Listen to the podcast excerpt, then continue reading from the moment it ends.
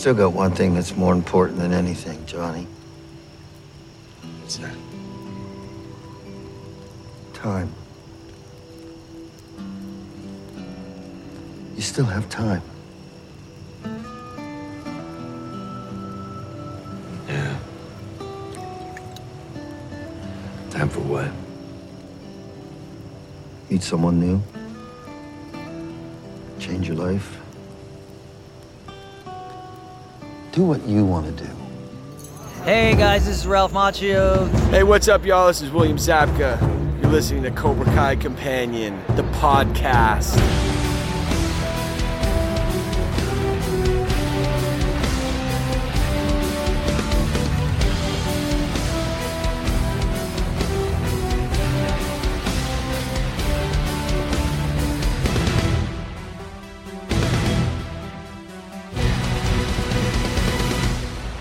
Welcome to another episode of Cobra Kai Companion, and I am Peter. And I'm Tom. And we're back with another review, this time uh, season 2, episode 6. Take a right. Yes. Uh, just got done rewatching it for I don't know how many times I've watched it, to be honest with you. It's a good one, and you know, to take something that Brianna said um, in the last episode, like I love this episode because it hurts. It, it does, but I also thought it was a really good uh, episode for character development with the Cobra and Miyagi-Do students. Oh yeah, yeah, absolutely. We get that in here as well. Um, but how you been, sir? It's been a while since we've recorded. Uh, I've been doing good. Uh, I've been enjoying my summer. Had a great Fourth of July. Got to spend some time with the wife. Uh, got a nice four-day weekend away from the office and uh, recharged my batteries. That's great to hear. I did a little bit of that myself. Do you have the type of dogs that uh, are scared of fireworks? Yes, and on top of that, uh, I would say I live maybe 200 feet away from where the local fireworks go off every year. Oh no! So yeah, Yeah. m- must have been an interesting night for you guys. It was, yes. A lot of uh, dog cookies were handed out. yeah. Uh, well, I had all of last week off. It was a um, pretty much a staycation. You know, the family and I we went out to the beach. Um, you know, stayed stayed overnight there. Had a good time, recharged a little bit, but you know, life gets in the way, work uh, and all that stuff. So that's why we have not put out an episode in a while. You know, but uh, we're here to do this again. Uh, I think I've mentioned before we have Actually, we have two interviews that, that we can drop. One is actually like a bonus interview, kind of.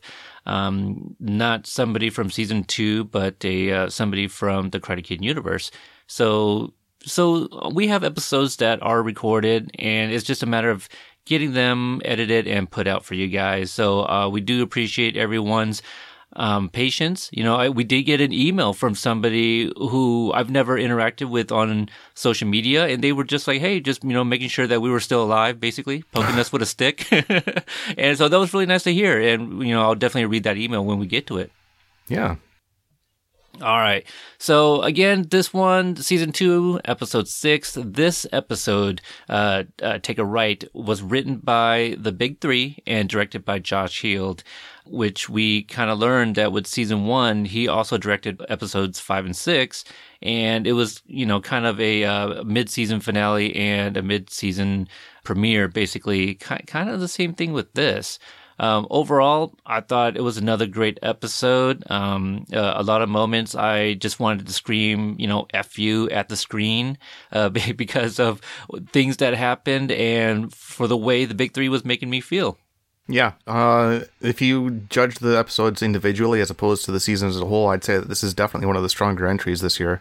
Yeah. Um, now the, the title is a very obscure line. Uh, do you happen to know what the reference is? No, no, I do not. See, the reason I feel that the line is so obscure, remember um, my first podcast, Hydrate Level 4? N- Anybody that didn't really know Back to the Future would be like, well, what the hell does that even mean? Well, take a right. Well, you know, it can be simply taking a right, but there's a line uh, from the first Karate Kid. It's right when the Cobras pull up at the beach, and Tommy, he tells Johnny that he's setting a trend. Take a right, check it out. You know, that's the line that he says. So, take a right is is Tommy's line, and this episode is Tommy's episode.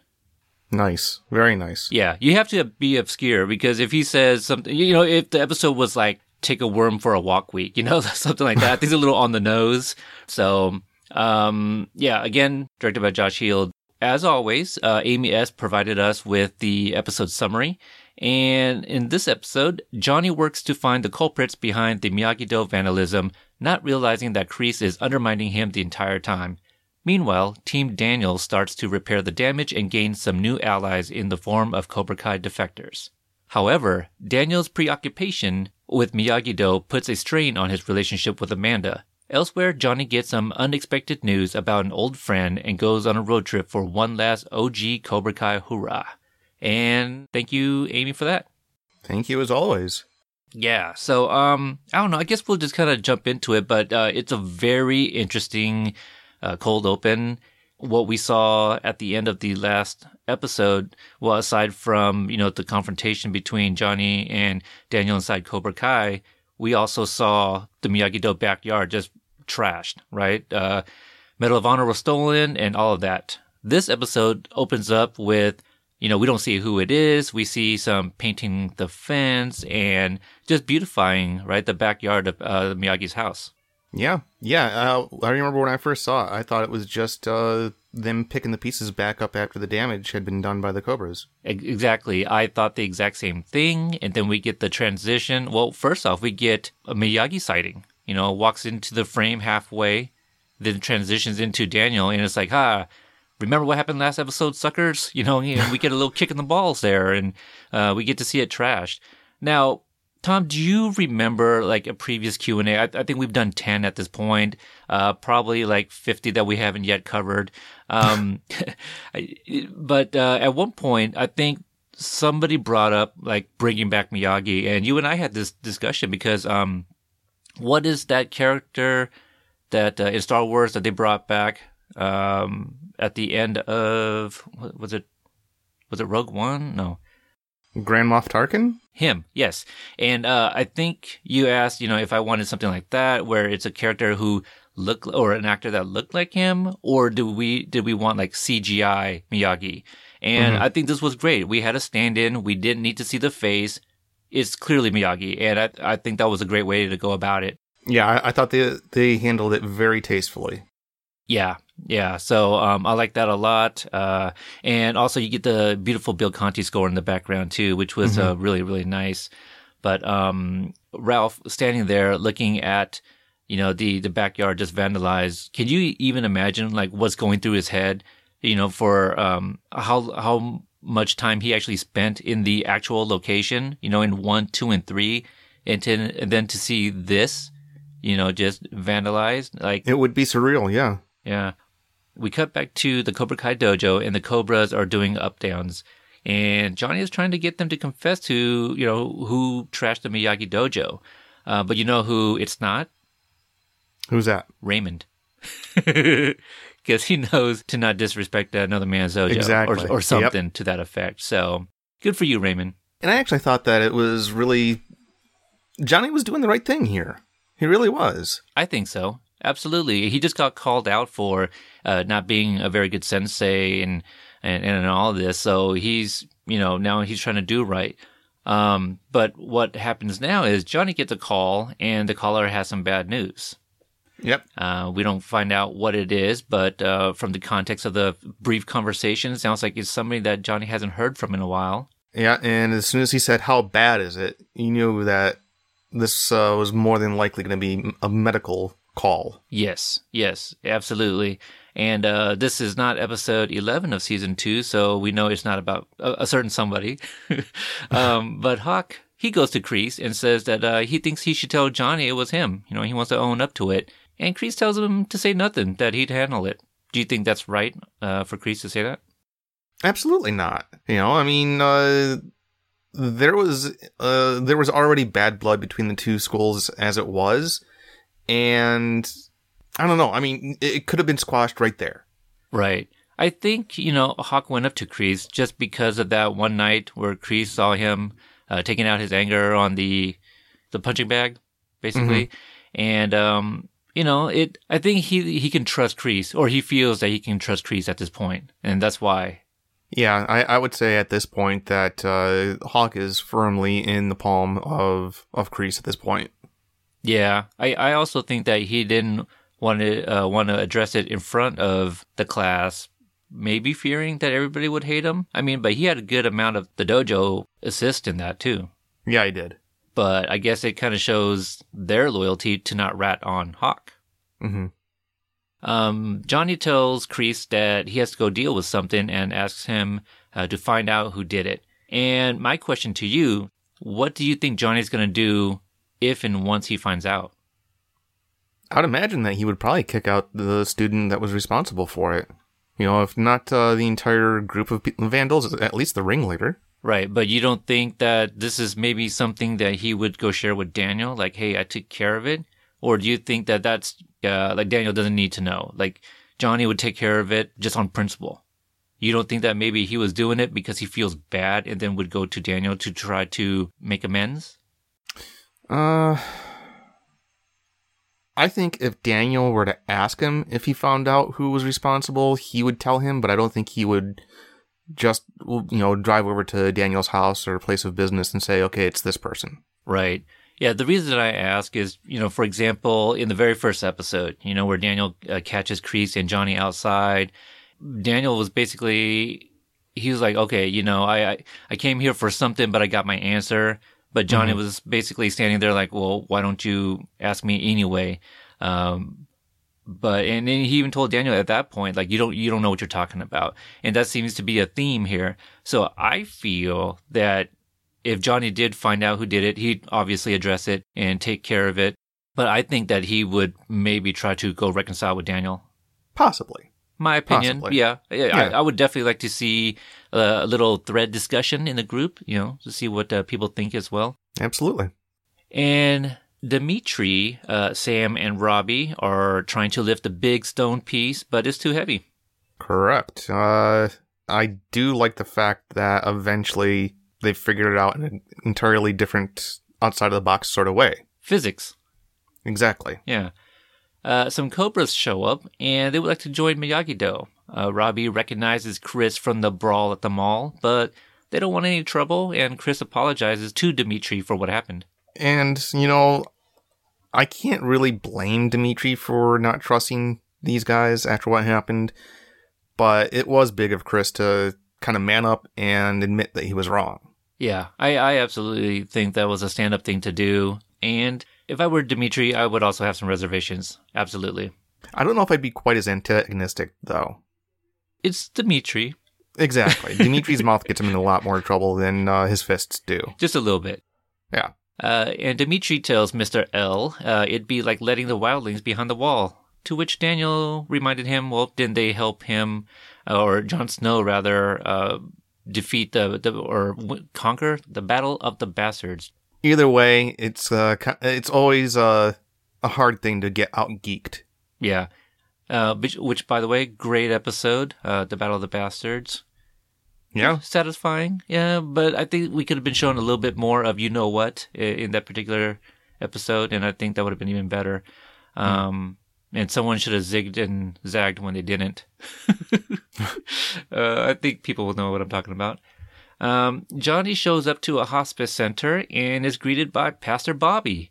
Uh, sounds like it's been a while between them.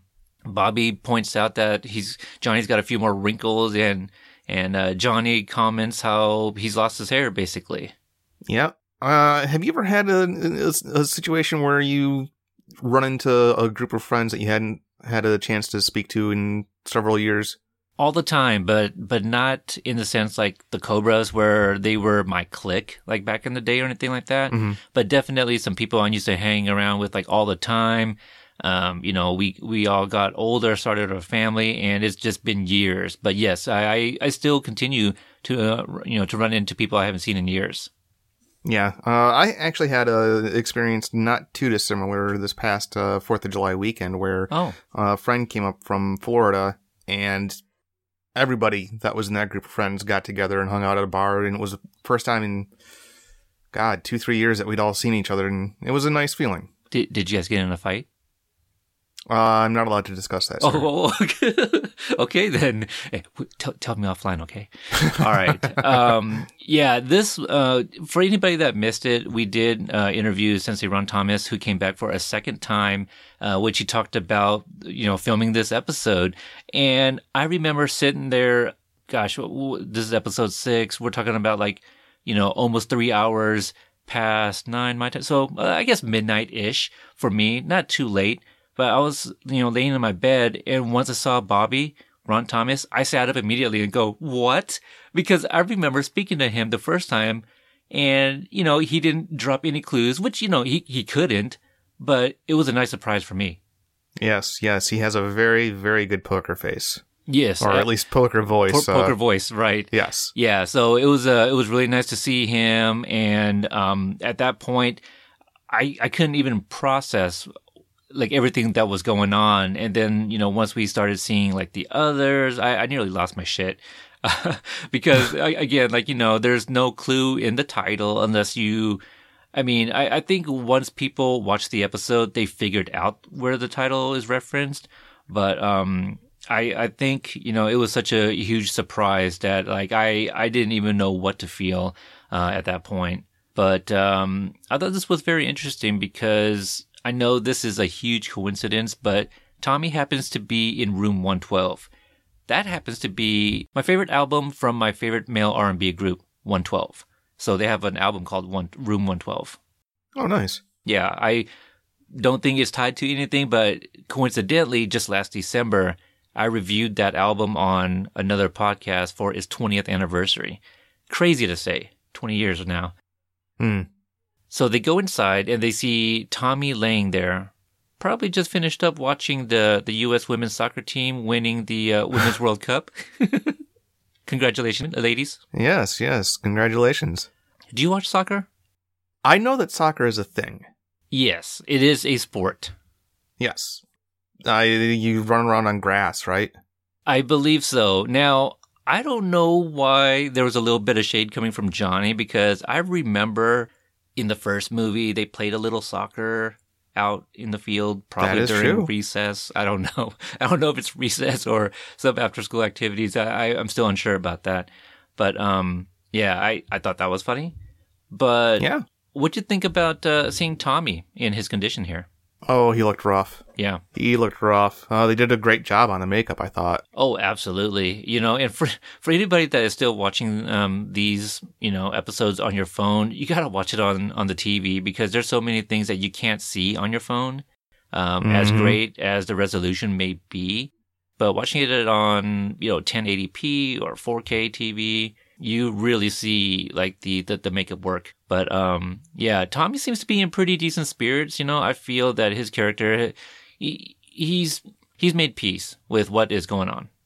Exactly. Yep. And I got the impression that Bobby's just getting there too, because Tommy says something to the effect of like, "Oh, it looks like they already called me a priest," or or something like that, where he corrects him and says it's pastor. And Jimmy, now Jimmy is a cobra that not very many people are familiar with, and I don't think many casual fans even know his name. But did you recognize him off the bat, the actor at all? I did not. No, sir. Yeah, so that's uh, played by Tony O'Dell. I follow him on Instagram. Um, funny thing is, I've actually reached out to him for like an interview too, and he told you know he said that um, in the next few months that he would be busy, and that was pre season two. so another one of those things, like man, these guys, man, they're they're really good. Um, Tommy tells Johnny that uh, I guess the cancer is also spreading to his head. Yeah, that's uh, it's never a uh, a, I don't know. I I've just had uh personal experiences and seen firsthand what cancer will do to a person. It's it's never never pretty. Right. Same. Yeah, that's why there's those F cancer stickers and, and all of that and hashtags. Exactly. Yeah. Uh, I think um, many of us, you know, have lost somebody to, to cancer. hmm Um, but uh, another bit of information here. I like it when they retcon things. Um, Johnny reminds him, you know, uh, that he's he's a fighter. He that uh, Tommy had beat uh, Vidal to advance into the semis, which uh, Darryl Vidal. It the thing is now Johnny pronounces it uh, Vidal or something to that, uh, something like that. Um, When I interviewed Darryl Vidal, he said Vidal, but then when he recorded his intro for that episode, he said Vidal or something.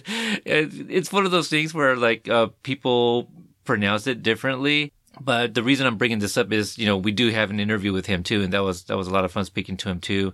Uh, who, you know, he had a small, I guess, cameo you can call it in in the first movie. You know, he was one of the fighters in the tournament. So Okay. uh, and also credited as um, coming up with the the crane kick. So for anybody that's interested, check that out. But uh, Jimmy, we we just briefly brought him up. Um, he comes into the room. He's on Bluetooth headset with uh, his wife Jenny, and we find out he has kids, uh, at least a couple boys, which I'm kind of gathering. Now, Jimmy tells Tommy that, you know, Jenny and the kids say hello. And then Tommy says, well, tell Jen and the boys, you know, I said hi or something like that. So sounds like he started a family. Not sure where Bobby is at this point. Not sure about Tommy, but at least Jimmy has kids.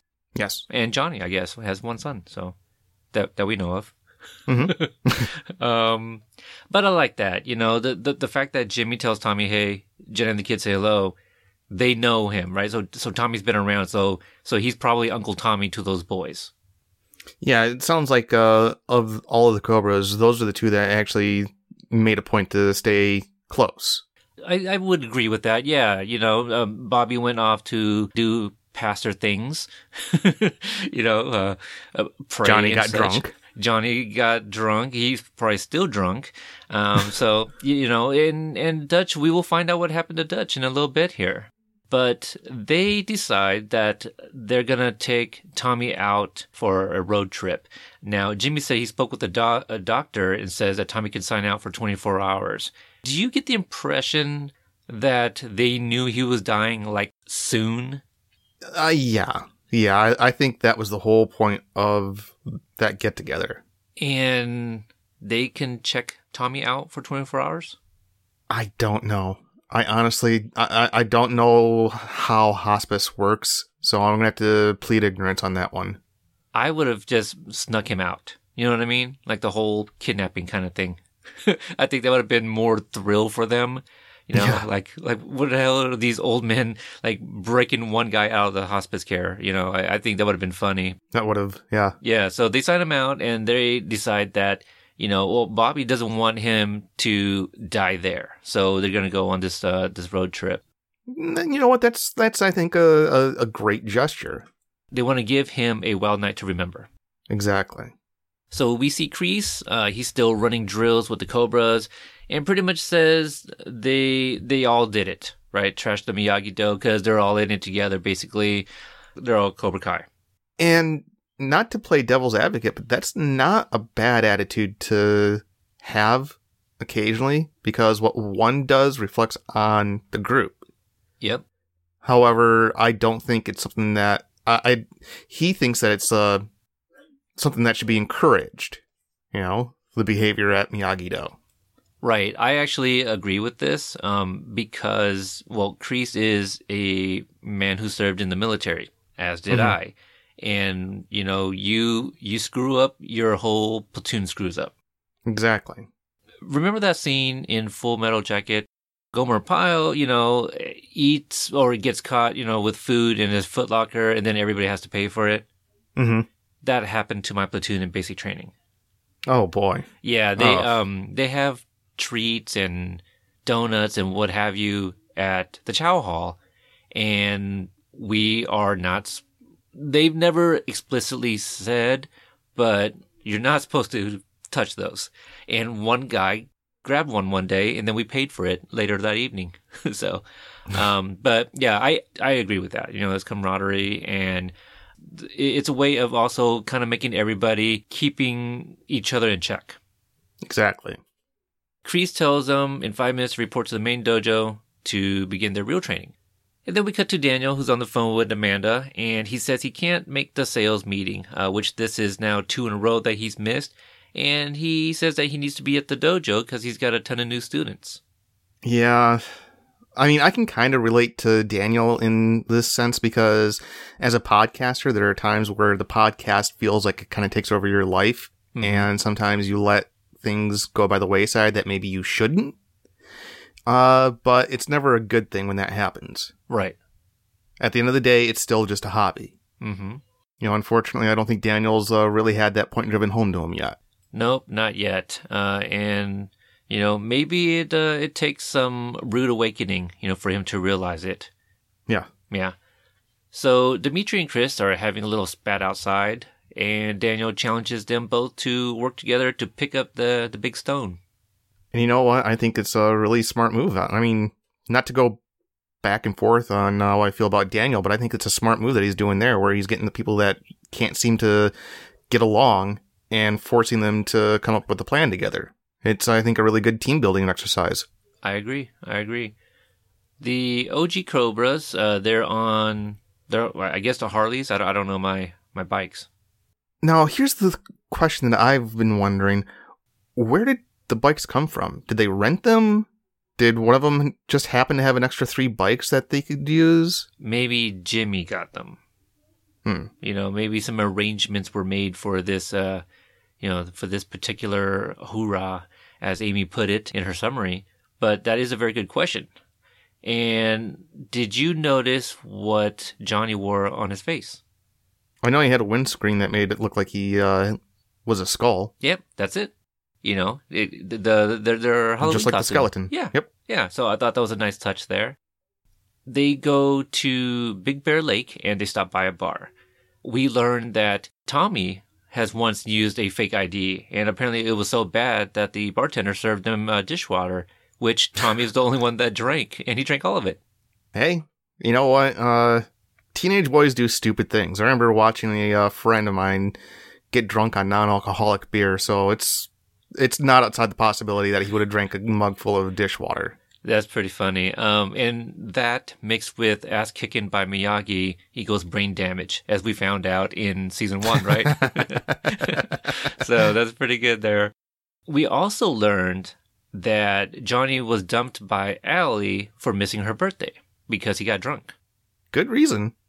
Yeah. Very good reason. Absolutely. You know, uh, he he. I mean, he even says that after Ali, you know, he he dated around and stuff, but he never really let his guard down after her. I believe that. And it makes sense. I mean, when you think about the relationship or the lack of relationship that he has with Robbie's mom, it seems to fit the pattern that we've seen so far. Yeah, yeah, absolutely. You know, great writing, right? Call back to everything that we learned from season one. Mm-hmm. Here, we also find out that Dutch is at Lompoc, and I looked it up, and uh, the fir- the first result is Lompoc Brewing in Portland.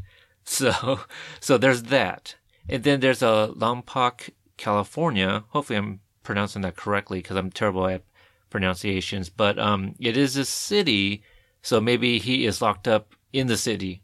I'm I'm actually looking at it right now. It's a federal prison. Oh, okay. Well, there you go. So, hmm. Wonder if So we'll- he did something above and beyond the state level. Yes, yes. So that that is interesting. I wonder why they chose that and not something where, um, it, you, you know, maybe we aren't familiar with this location, but I when I think um federal, I think of like uh, Le- was it Leaven Leavenworth? Leavenworth, yeah. Yeah, in Kansas. So, um, but that's I, I guess that's also maybe more military. I don't know. Uh, well, it's located in California. Leavenworth. Uh, Lompoc. Oh is, yeah, I was gonna say I was like, no, it's Kansas because um, I've never been there, but I was stationed in Kansas and I knew that it was nearby. Uh, so that's where he's at, and they cheers to Dutch. Um, and I guess the judge uh, sentenced him five to ten when she actually meant ten to twenty. That tells me that chances are he wasn't behaving himself in Lompoc. Hmm. Okay. And uh, so just a just a bad boy, right, Dutch? Uh, he was always kind of psycho. Just a little bit. Just Yeah. Oh man, uh, I I really wish that we could have seen Dutch, but I, I do like you know, like the what what we're getting uh, from the Cobras. You know, uh, we're we're getting so much backstory on on the character that's not even there. Mm-hmm. And it's all believable too. That's what I liked about it. Oh yeah, absolutely. I mean, uh, again, this was written by the big three, who knows these characters probably just as well as any of the other huge fans. But um, Johnny tells the guys that he opened up a karate dojo, and I feel the way that he was kind of, and maybe he wasn't really quite beating around the bush, but the way that Tommy asks him, like, what you know, what is it called? I feel like Tommy already knew. He just wanted Johnny to say it. And I also kind of got the impression that he wasn't proud that he went back to that name. Or at least not proud that he's telling those guys about going back to that name. Specifically, those guys, absolutely. Exactly. Yeah, yeah. No, I, I agree with that because I don't know if he knows how they feel about Cobra Kai or where they stand the last time he saw them because it has been a while. Well, I mean, of all of them, it looks like it always felt like when I watched this episode, it felt like Johnny was the only one who couldn't really move past what happened at Cobra Kai. The other guys, they may have had some rough patches, but they got their lives together and became productive citizens. Johnny never really, you know, again, he didn't get over it. Right. Man stuck in his own time. So Exactly. um, yeah. I like Rob Garrison here. Uh, who plays Tommy, you know, just, uh, like, uh, what, what is it called? You know, and just a, the little glance, you know, he's not even facing him. It's a little side eye. So I, I think to, Mhm. to me, like, he knew. Oh yeah, I, I I think they knew, but they just wanted to hear him say it. Right. So we're back at the Cobra Kai dojo, and Kreese is having the kids spar. Uh, we got a match between uh, Tori and Mitch, and Tori gets the point, and Kreese tells her to finish him. I actually thought that this was a this and another scene I thought were really good character moments for Miguel because it shows exactly what he's learned since the end of the last season. Right. I like this moment too. Um, so Miguel intervenes and he tells Kreese like this isn't what you know Sensei taught us. Um, but this scene is also very similar to uh, Karate Kid Part One, where Kreese instructs Bobby to finish his opponent. Mhm. So Kreese tells all of them basically in real life it's about being a winner or a loser, and there's no loser in this dojo. Yeah, but you know what? Sometimes you gotta lose. Right. You know, that's part of learning. Absolutely. So um, this is kind of like what Daniel said. Uh, Sensei does not teach like destruction and uh, I'm forgetting the other word right now, but this is kind of what Kreese is doing right now. Mm-hmm. So we go to Miyagi Do, and Daniel asks, "What's the purpose of karate?" And I, I'm mixing up the name, but uh, the the actor is Nate. I think his character name is Nathaniel. Oh, the uh, the little kid with the glasses. yeah, he he answers with the the Cobra Kai motto, which I thought was hilarious. Yeah, he almost stole the entire episode with just those couple lines.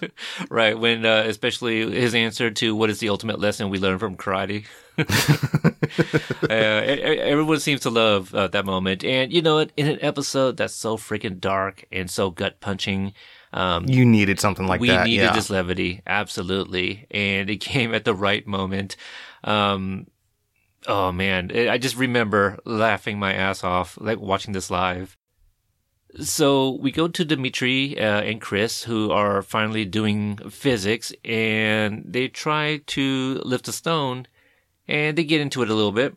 But Daniel reveals he needs to be a cobra.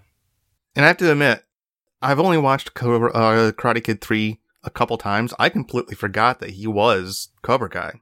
Absolutely. I mean, when I was watching it and this line was delivered, I go, "Oh, oh, duh, Karate Kid three. Yeah. So it, it slipped my mind too. Um, but you know, I was just so invested in in this episode, in this show, that I forget little things like that. We've had our brain farts, you know, re- recording reviews, you know, for uh, uh, episode reviews, and forget like certain details in the movies. Oh, yeah. We're only human. Yeah.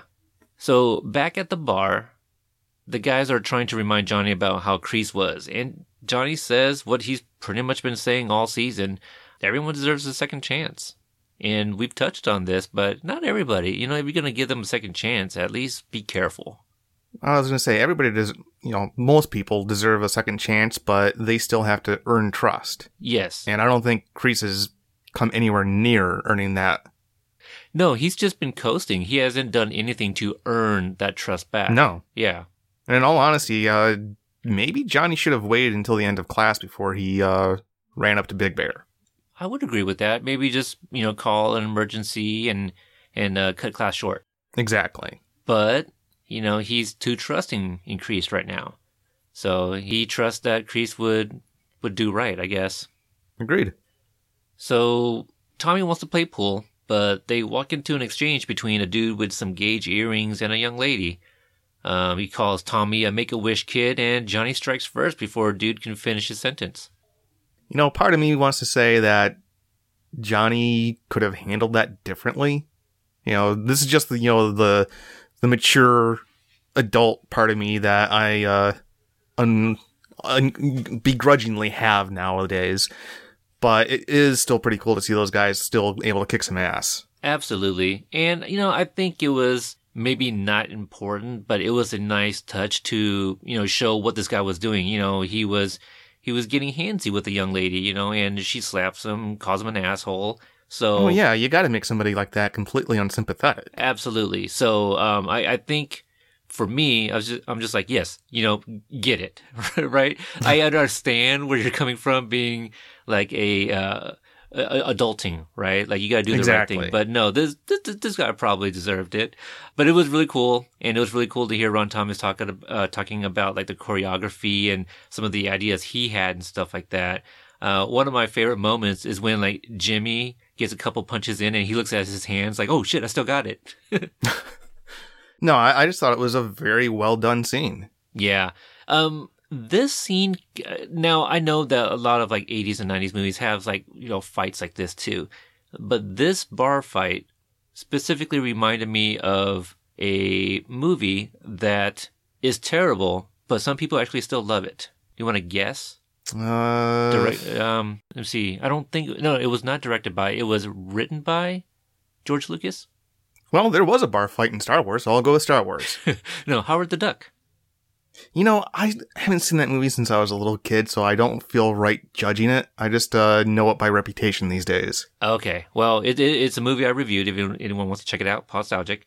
Uh, little shameless plug there. But uh, there was a moment when Howard takes a, I, I think it was a knife or something, and he kind of like rips off the, um, I'm forgetting the name of the band, but Lea Thompson and her band, you know, uh, in, in the movie, he, he had an earring, and I think, I think Howard like rips it off, and then like chaos ensues in this bar while the girls are performing on stage.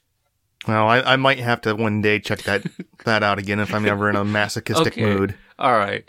Uh, so anyway, I'll move on. It, it just, you know, it started with the ear, you know, the ear rip thing. So anyway, we'll, yeah, we'll move on. Um, but Daniel, we cut to him and he sums up the events of Karate Kid 3. Uh, and probably, you know, just in case there's people that have not seen part 3.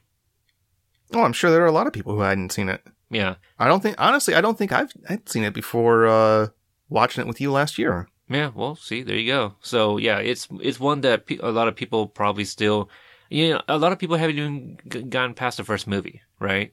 So I thought it was important for Daniel to kind of bring this up. Even Sam mentions that he's never told her, but it's it's nothing he was proud of, you know. But um, I think the idea also with the story is that uh, Daniel does say, "Hey, anyone could be be seduced by Cobra Kai."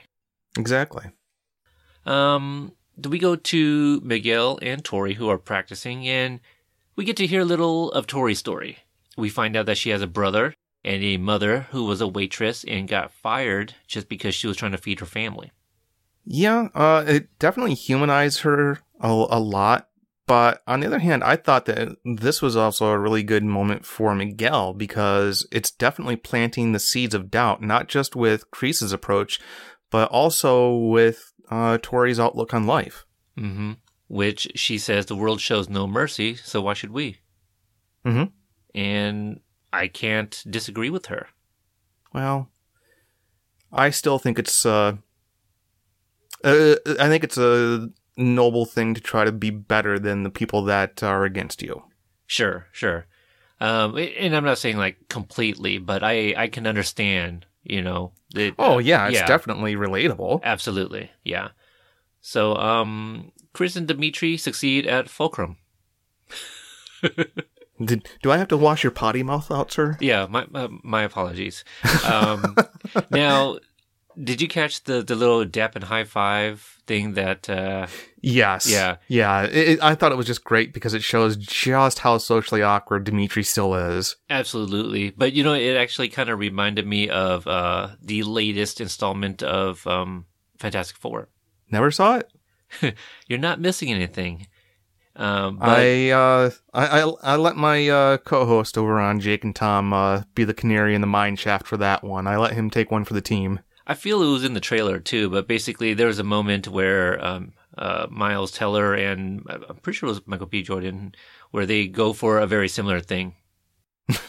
so Johnny and Tommy, they're talking around a, a campfire. It's a really nice scene, you know, very solemn, and we learn a lot of things actually. The biggest surprise of all that Tommy was actually in love with Ali himself. It's not an unusual circumstance, you know.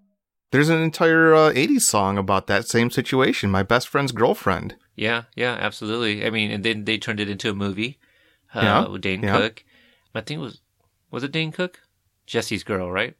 I don't know. I, I I barely even remember that Dane Cook was a thing once upon a time. But that's the song you're talking about. No, no, My Best Friend's Girlfriend. Oh, I, I'm sure if I heard it, but I thought you were talking about Jesse's girl. Well, okay, we've got two songs now. all right, but uh, anyway, it was freshman year because I guess they had homeroom together. They talked all the time, but someone, wink, wink, struck first. yeah, you know what? And it was a, uh, it was definitely an alpha move on his part. It was, and that is the reason that Tommy joined Cobra Kai. Um, I'm assuming for confidence because he doesn't outright say it, but because Johnny got the girl, that's why he joined Cobra Kai. And that kind of reminded me of Hawk a little bit. Yeah. All right, and real quick, not to do a callback, but is the movie you're thinking about called My Best Friend's Girl with Jason Biggs? Mm, is Dane Cook in it? I don't know. Yes, he is. okay. Yes, he is. Yes. So my apologies. It's it's all the same. Yeah. You see one Dane Cook movie, you've seen them all, really. Well, I mean, uh, Employee of the Month is actually pretty funny. Yeah, but he plays the role of Dane Cook in that movie. Just like he played the role of Dane Cook in My Best Friend's Girl. I mean, we can talk about The Rock plays The Rock in every movie too, but yeah, I gotcha. So Johnny doesn't think he really got over Ali. So this is where we find out that he didn't let his guard down with the other babes. Um, but Tommy, you know, tells him he's still got time, you know, at least more than more than Tommy himself, uh, to meet someone new, change his life, and do what he wants to do. Now, here's my question Who do you think he was making that confession to? To Tommy or to himself? You mean to Johnny or himself? No, Tommy. So the Johnny's confession about Ali? Yes. No, no, no, about the fact that he never got over her. Hmm. Because I have a feeling that that's probably the first time that Johnny said something like that out loud and acknowledged it. You're probably right because even I'm thinking back to season one when he spoke with Miguel. I, I, I think the newest information about his relationship with Ali was that that, that the black ribbon slash bandana that he wears was given by uh, to him by her. Mm-hmm. So And he's still holding on to it. exactly. So maybe it is a confession to himself. Uh, but Tommy has faith in him because he's the champ. Yeah, I mean, the only one who really holds Johnny back is Johnny. Right. You're absolutely right. Um, we got a brief scene of Daniel and his class doing kata. And then we jump to Miguel, who goes to Kreese, and he apologizes for challenging him recently. Uh, Kreese says that he understands his allegiance to Johnny, but Johnny's a little mixed up right now, and that together they'll get him back on track. Again, this is just the uh the responsible adult that I did not want to become saying this, but on one hand, I think it's actually a, a very good thing. It's a stand-up thing that uh, Miguel was respectful and apologized to Kreese. But on the other hand, maybe he should have took that as a sign, you know, the whole not right in the head thing as a sign to maybe have a conversation with Johnny about what Kreese is teaching them. Right. Yep. Yep. No, I agree with that. Um, maybe these, you know, these kids just need to stop talking to Kreese without Johnny around. Yeah, I agree. Basically. yeah, Um, I, I think he's given them more than enough information to show that he's bad news. Yeah, I mean, and, and Miguel, you know, he had his reservations as well calling him out. Miguel's not dumb. He he knows that there's something not right with this guy. Right. and then we cue Queen's show must go on. Uh, Johnny wakes up to Jimmy and Bobby trying to uh, resuscitate Tommy, who appears to have passed in his sleep. Yep. Uh honestly, I mean if you have to go, that's not the worst way to do it. It, I think this is what they wanted. You know, the, Exactly, the other yeah. Cobras. This is what they wanted for him. Um, he had a nice evening with Johnny, got something off his chest about Ali, didn't die in the in in the hospice care. You know, and Well, more importantly, he helped his friend. yeah, yeah, right before he left. So Yeah. Yep, and then we see him put into a body bag. The ultimate irony. Yeah. Oh man. Um, what did you think about that when you first saw that him being zipped up? Uh, it took me until my second viewing before I realized that he was the put him in the body bag guy.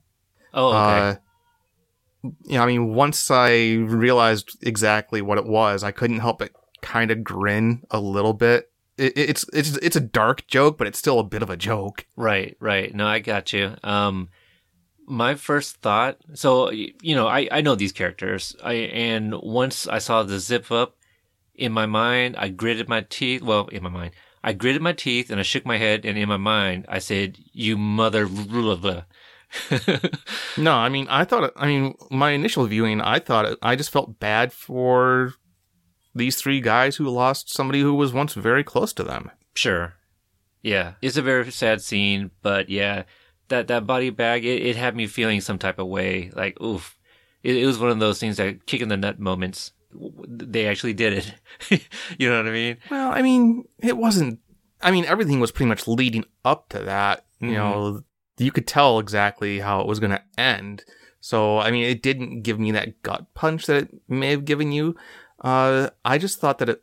I think the most important scene in this entire episode between the three of, or should- the four of them, was Tommy and Johnny sitting at the campfire talking about their regrets, and Tommy just flat out saying, "Hey, you've got the one thing that's most important. You have time. You can change things. Why aren't you?" Mm-hmm. Oh, man. Um, great episode. Another great Yeah. episode. It's just Yeah. n- another one that hurts. Um, season two definitely brought all types of feels. Man. And we're only halfway through. We're just starting like the second half. Yeah. All right, so we've reached that point in our episode where we're going to bring Brianna in for her segment. Brianna uses real eggs. I ever tell you about my first girlfriend? Welcome back, Brianna. Hello, Peter. How are you? Doing good. How are you doing? Oh, I'm doing pretty good. Great. Um, now I hope I didn't mess it up, but I said Brianna uses real eggs. Um, no, I think that's what we went with, wasn't it? Okay. All right. It didn't sound right coming out of my mouth, but you know, it's been a while since me, you, Tom, since we've all recorded. So I think that's what we went with. Yeah, yeah, that sounds right to me anyway. Yeah. So, well, here we are, another gut wrenching episode. Um, I called it a nut kicker, you know, in some parts, but uh, we got the return of the OGs, episode six, season two. Yes. Back to back, um, double episode gut punchers. Absolutely. Yeah. All right. So, what do you have for us in your segment? Okay. Um, not near as much this time, um, as the last few, mainly just because since the whole point is the first movie, I, I don't know how much of it you could consider Easter eggs. Mhm. Um, the first thing, of course, is take it is the take a right, the title, um, which is Tommy's line from the original movie when they're sitting at the top of the hill on the motorcycle. That's Check how he, yeah, take a right, check it out. That's how he tells Mhm. Johnny what's going on down on the beach. Uh, when we see Mr. Miyagi building the backyard, the music again is from the original movie.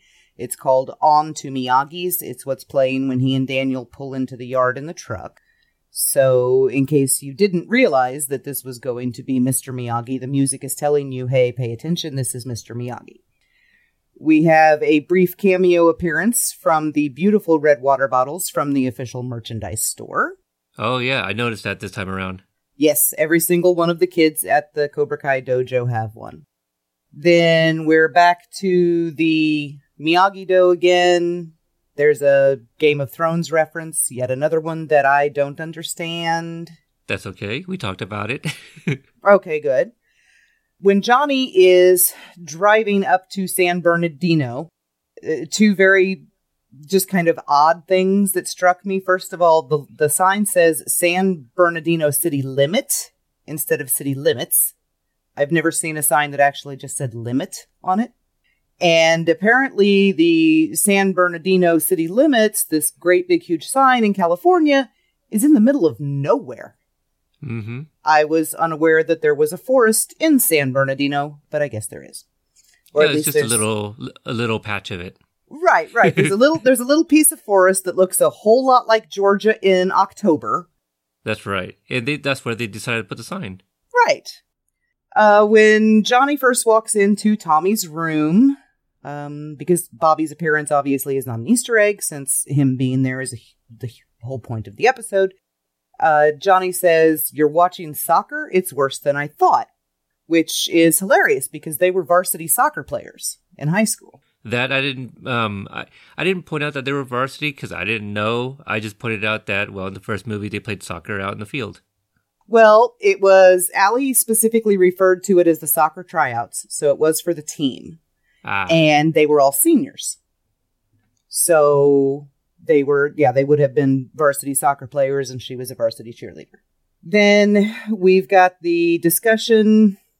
I I don't want to be that person and say that they changed it, so I'm going to say they were talking about a completely different tournament back in 1983, where Tommy beat Darryl Vidal to get to the semis and then Johnny beat Tommy.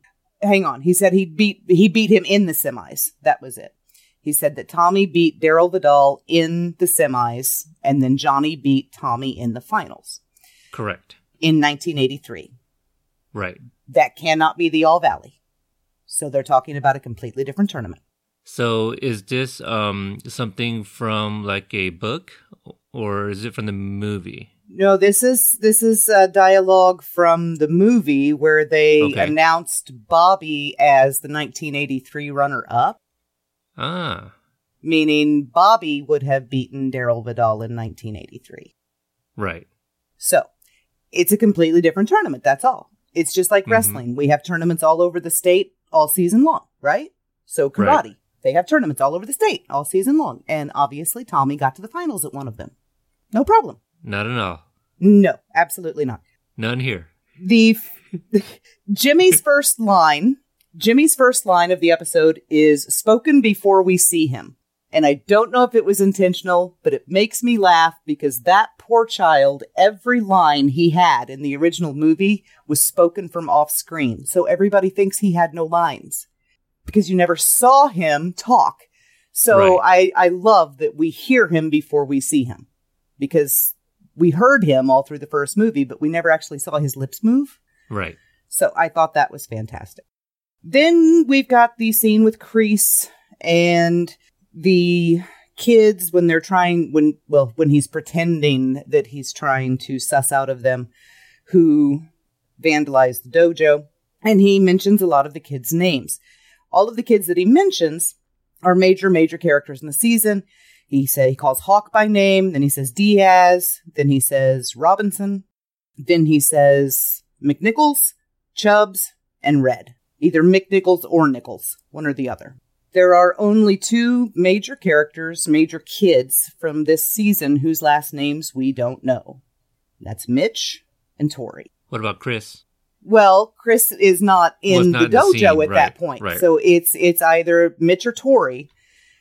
And Tori is the one when he says it that turns and looks at him with the shocked look on her face, like all of the rest of them do when he says their names.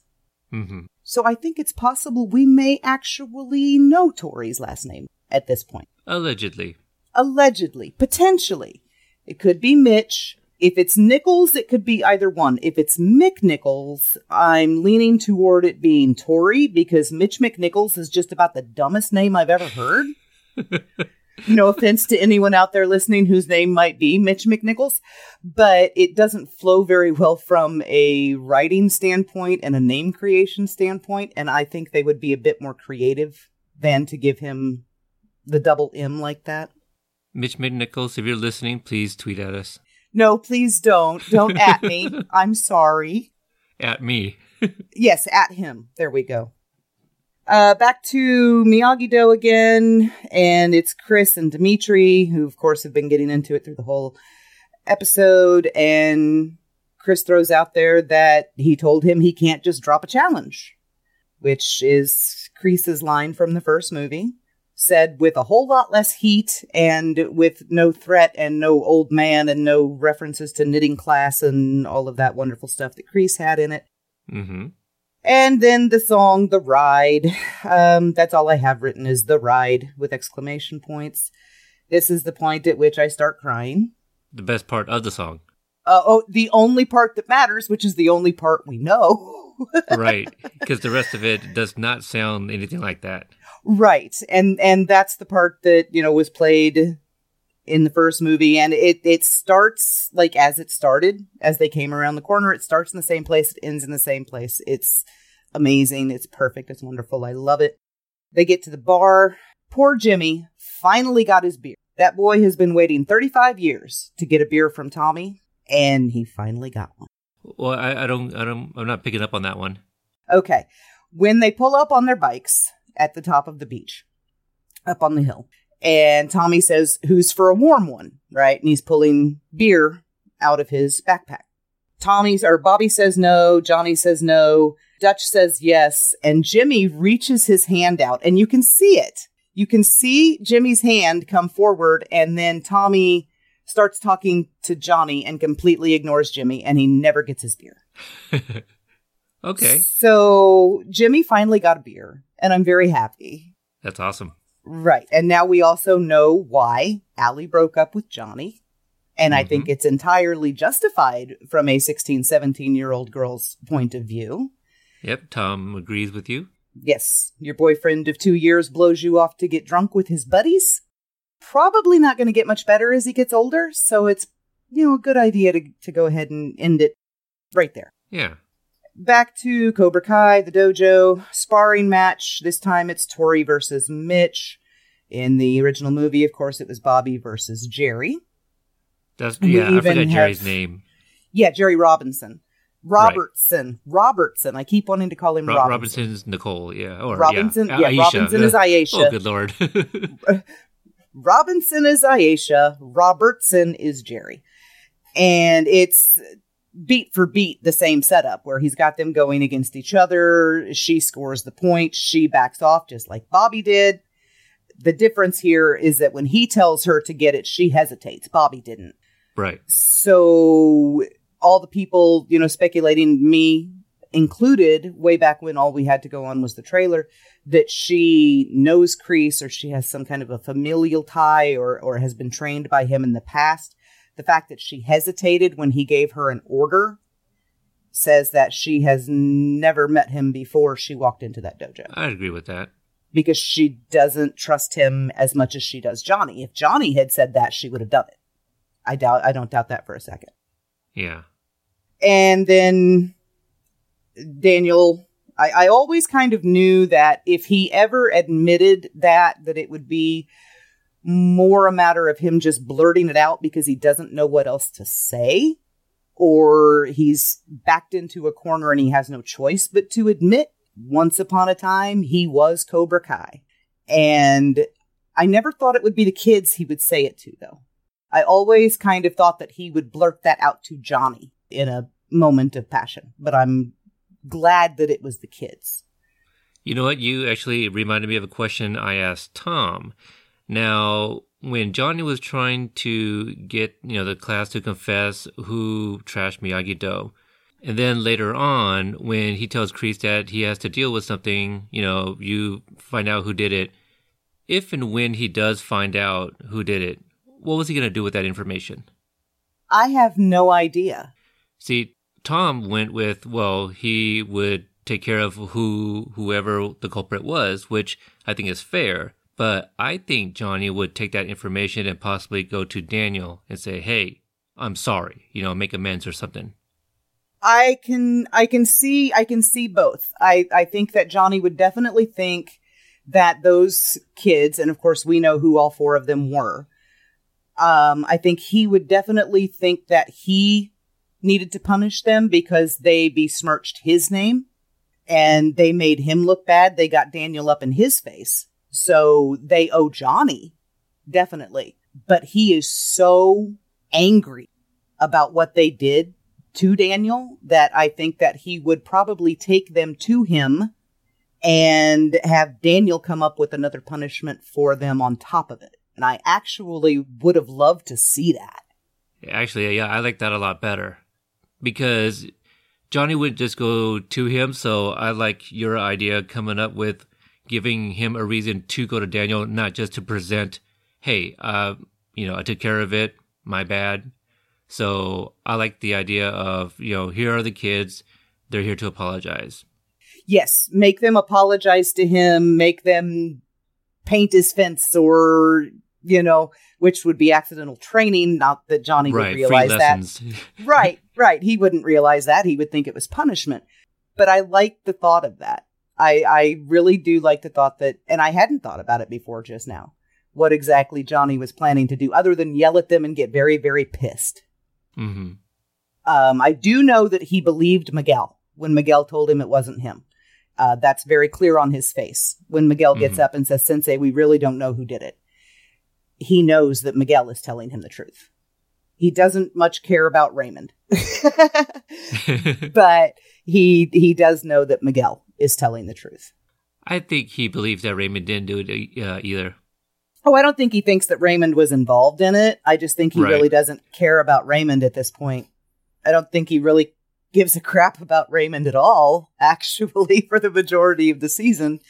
Um, right up until the moment the guy uh, betrayed him. I don't think he really gave two craps about him. He was just somebody to give shit to Mm-hmm. in a way that was fun and entertaining for Johnny because he likes to give people shit because he thinks it's fun. Back to the fight at the bar, which is amazing. I love it. I love that Bobby is the most ass kicking preacher on the planet. Pastor. Pastor, preacher, priest. I think he's called all of them at some point. Yes. Uh, I think that the pastoral profession fits very well with what we knew of Bobby from the first movie. He was the one with the conscience. He was the one with the heart. He was the one that felt bad about what they did. He was the one who immediately apologized to Daniel when he realized that they had gone way off the rails. And I think in a in a way, you know, having him become a pastor and kind of atone for his past mistakes and reach out to other people it just fits very very well with him just like jimmy talking as much as he does fits Uh-huh. very very well with jimmy from the first movie who hardly ever said anything and then tommy uh, the little shit stirrer that he was in the first movie is the one that is speaking nothing but truth and logic and peace to everyone and i love that too because these are all progressions of where you can see them coming Mm-hmm. And and becoming from where they were when they were children. And my favorite part of the whole fight, aside from the wink, which I know is also Amy's favorite part of the fight, is Jimmy's face when he realizes that he can still hit people and it hurts them. And he just stares at his hands like, wow, they still work. Yep, that was my favorite part too. so it's you know it's obvious that even though he's become a pastor and he's you know he's in the ministry bobby has kept up with it because of course ron ron has kept up with it and you know but national champion in in certain circles and things like this and bobby is way better than both tommy and jimmy as he was in the movie but just the the sheer joy on their faces when they realize they can still kick people's ass i love it Mm-hmm. I agree. and then we are back to Miyagi Do again.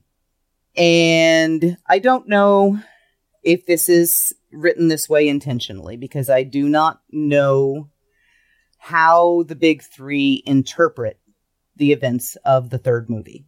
But coming from my perspective and the way that I have read and viewed the third movie and what was done and what happened. Daniel no more remembers the past right than Johnny does.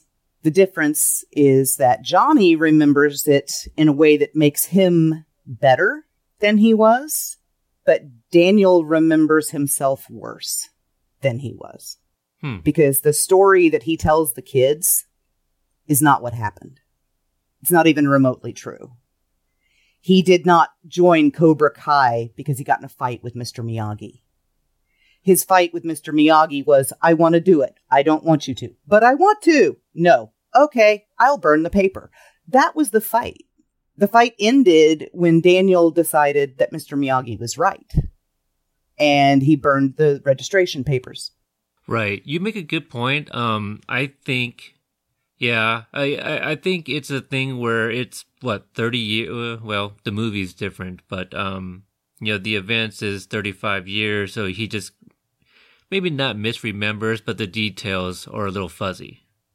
I don't think, I mean, Daniel is messed up. Boy has PTSD. They both do.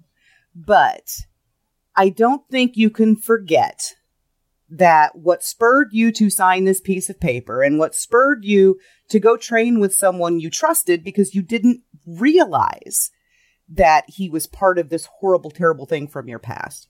You don't forget having this paper shoved in your face four times and ripping it up or shoving it back all four times, getting your ass kicked three times, getting everything stolen from your house, an attempted murder directed at you and a friend of yours, uh, and then, you know, uh, several more attempted murders and threatened murders on the climb back up the cliff. Then another murder threat combined with a rape threat while you're up there. I don't think you forget that that's why you signed the paper. Yeah, I, I agree with you, but I, I feel perhaps that these are also details that he doesn't want to share with them. You know, Exactly. and the way, yeah, the way he's telling it is just to get the point across that anybody can be seduced by Cobra Kai. Right, and he he did make that point very very well and very Right. clear, but he did it in a way that made it seem like he had done something wrong. Mm-hmm. Daniel didn't do anything wrong in the third movie. He did everything he possibly could up to the point where he and Jessica were going to die if he didn't sign that paper. Right. And then the single most out of character moment for both Daniel and Mr. Miyagi happened when he got back with the tree. When Mr. Miyagi was more worried about the tree than he was about the kid he had custody of at the time, who had just Right. had someone try to kill him. And Daniel didn't tell him. And it just, that's what really set the whole thing off. Daniel didn't tell him what happened. And Mr. Miyagi, in that moment, for some reason, this man who had zero chill, anytime anybody looked at Daniel sideways, gave zero craps that someone had just tried to kill him. That is my biggest problem with the third movie. Yeah, Daniel should have told him, but I think he was just more concerned about disappointing Mr. Miyagi for the broken tree. Yes, I, Daniel was more worried about the tree than he was about himself, too. Right. and he was more worried about Jessica. And at that point, moving forward, I think he was probably more concerned about keeping the threats to her at bay Mm-hmm. than the threats to himself. People threaten to kill him all the time at this point. You know, He's, used to it.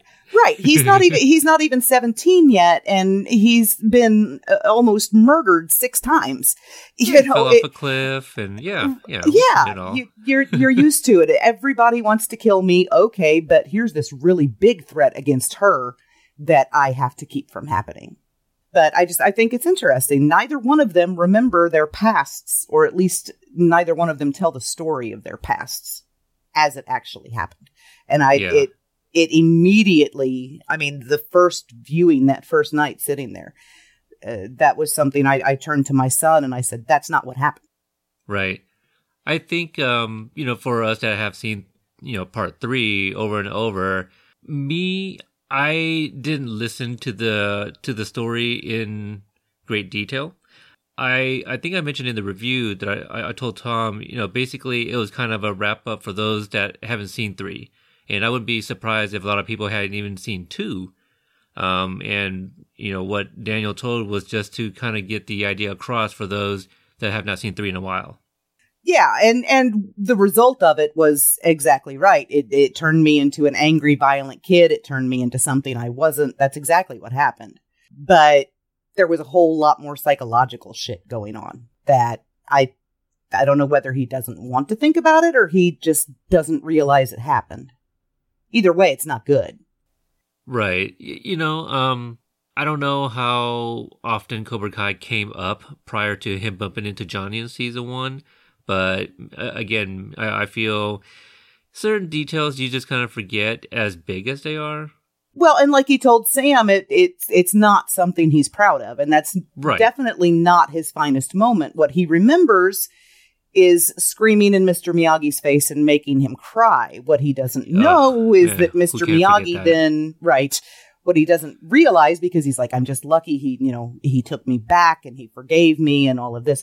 Because he doesn't realize that every time that happened, Mr. Miyagi went to his room, got on his knees, and prayed for the kid Yeah. because he wanted him back. So Daniel doesn't know any of that, but we do. There was never a doubt that Mr. Miyagi was going to take him back. In his mind, Daniel was never really gone. He was just lost. Yeah. And if he had told him what was going on and why he was coming home bruised and bloody and beat all to hell every day, Mr. Miyagi probably would have done something about it. Sooner at least. Yes, sooner. Once he got his head out of the out of his ass over the stupid tree, anyway, which was a beautiful tree. I'll give Oh, him yeah. that. It was a beautiful tree. He had custody of Daniel. Lucille was on the other side of the country, and he was still sixteen. So somebody had to have custody of him. Yeah. You know. okay, two more things real quick. One I think may just be me and that is you know during the montage to the song that shall not be named the hoodie daniel is wearing while he's doing the kata and the breathing exercise with the kids is the exact same color as his tuxedo from karate kid part 2 and Part two, you said? yeah at the beginning of karate kid part 2 Oh, when he's doing the the breathing light- light exercise blue? the powder blue ruffles yes Okay. Huh. Yeah the, his his hoodie is the exact same color That's that's your season one drum drumming on the door. Yes. Right? Yes. Okay. Because the strings and the hood even, you know, kind of fall the same way the ruffles did and everything. And I think that was just an accident. I think that just Okay. happens to be a color that looks really good on him. So they're like, ooh, let's put him in this. But yeah, that's what I saw. Last thing I have written down it's the last Easter egg. It's the most obvious. I'm going to say it. If you don't like obscenity, please cover your ears now. Fuck that body bag. Absolutely. But it was it's dark. It's incredible. Oh, it's so dark. And I felt like crap because I'm like screaming because, you know, Tommy has died and I'm I'm screaming and I'm bawling and I'm all these horrible terrible things. And then I look up and as Kreese said Cobra Kai never dies, they zip that body bag and I started laughing. And I felt like such a horrible person. Mm, I didn't laugh. I agree with you that it was dark. I was more. I I think I was just shocked. Like I told Tom, I didn't know what to feel, but I kind of gritted my teeth and I was just like, "Oh, you, oh, you mofo's." you, you know, I, I just I, I couldn't believe what I was seeing. But it had to be Tommy, and It had know, to be Tommy. They did not put him they they did not put him in a body bag. They did not grab him a body bag. They got him a body bag. I really wish people would get that quote right because it's on merchandise wrong and it drives me insane. It's get him a body bag. How hard is that? Oh, we've seen all types of misquotes. Yes.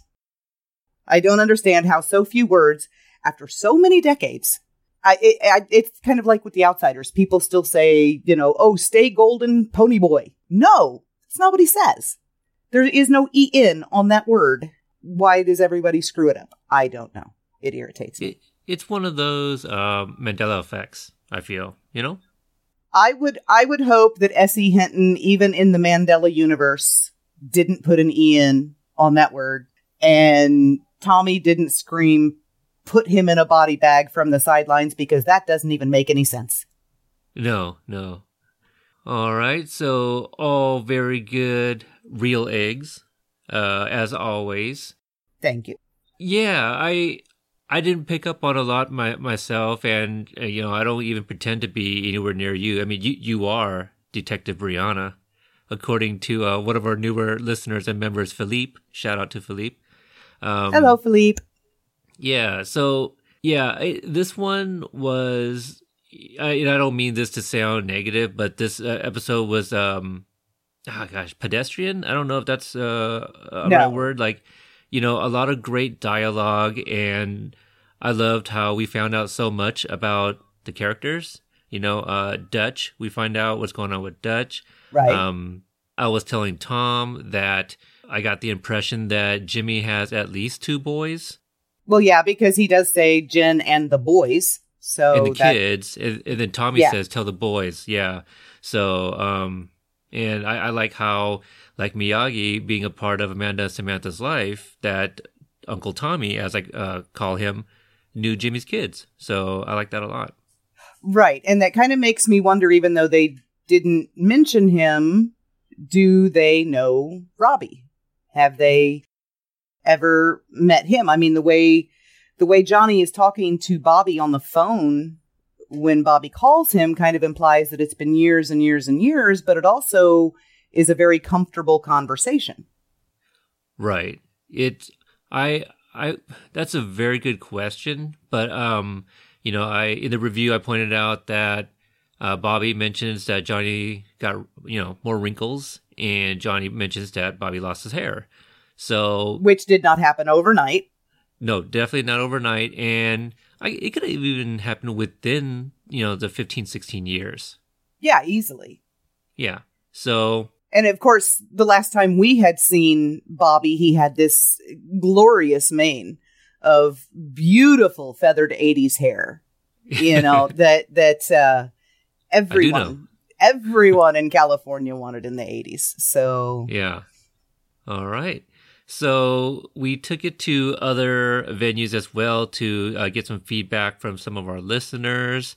And um, as uh, usual, I guess, at least the last few times, I've been taking it to Twitter uh, with uh, this one hashtag companion 206. We only got one reply in this one, and this comes from Sensei Johnny Lawrence.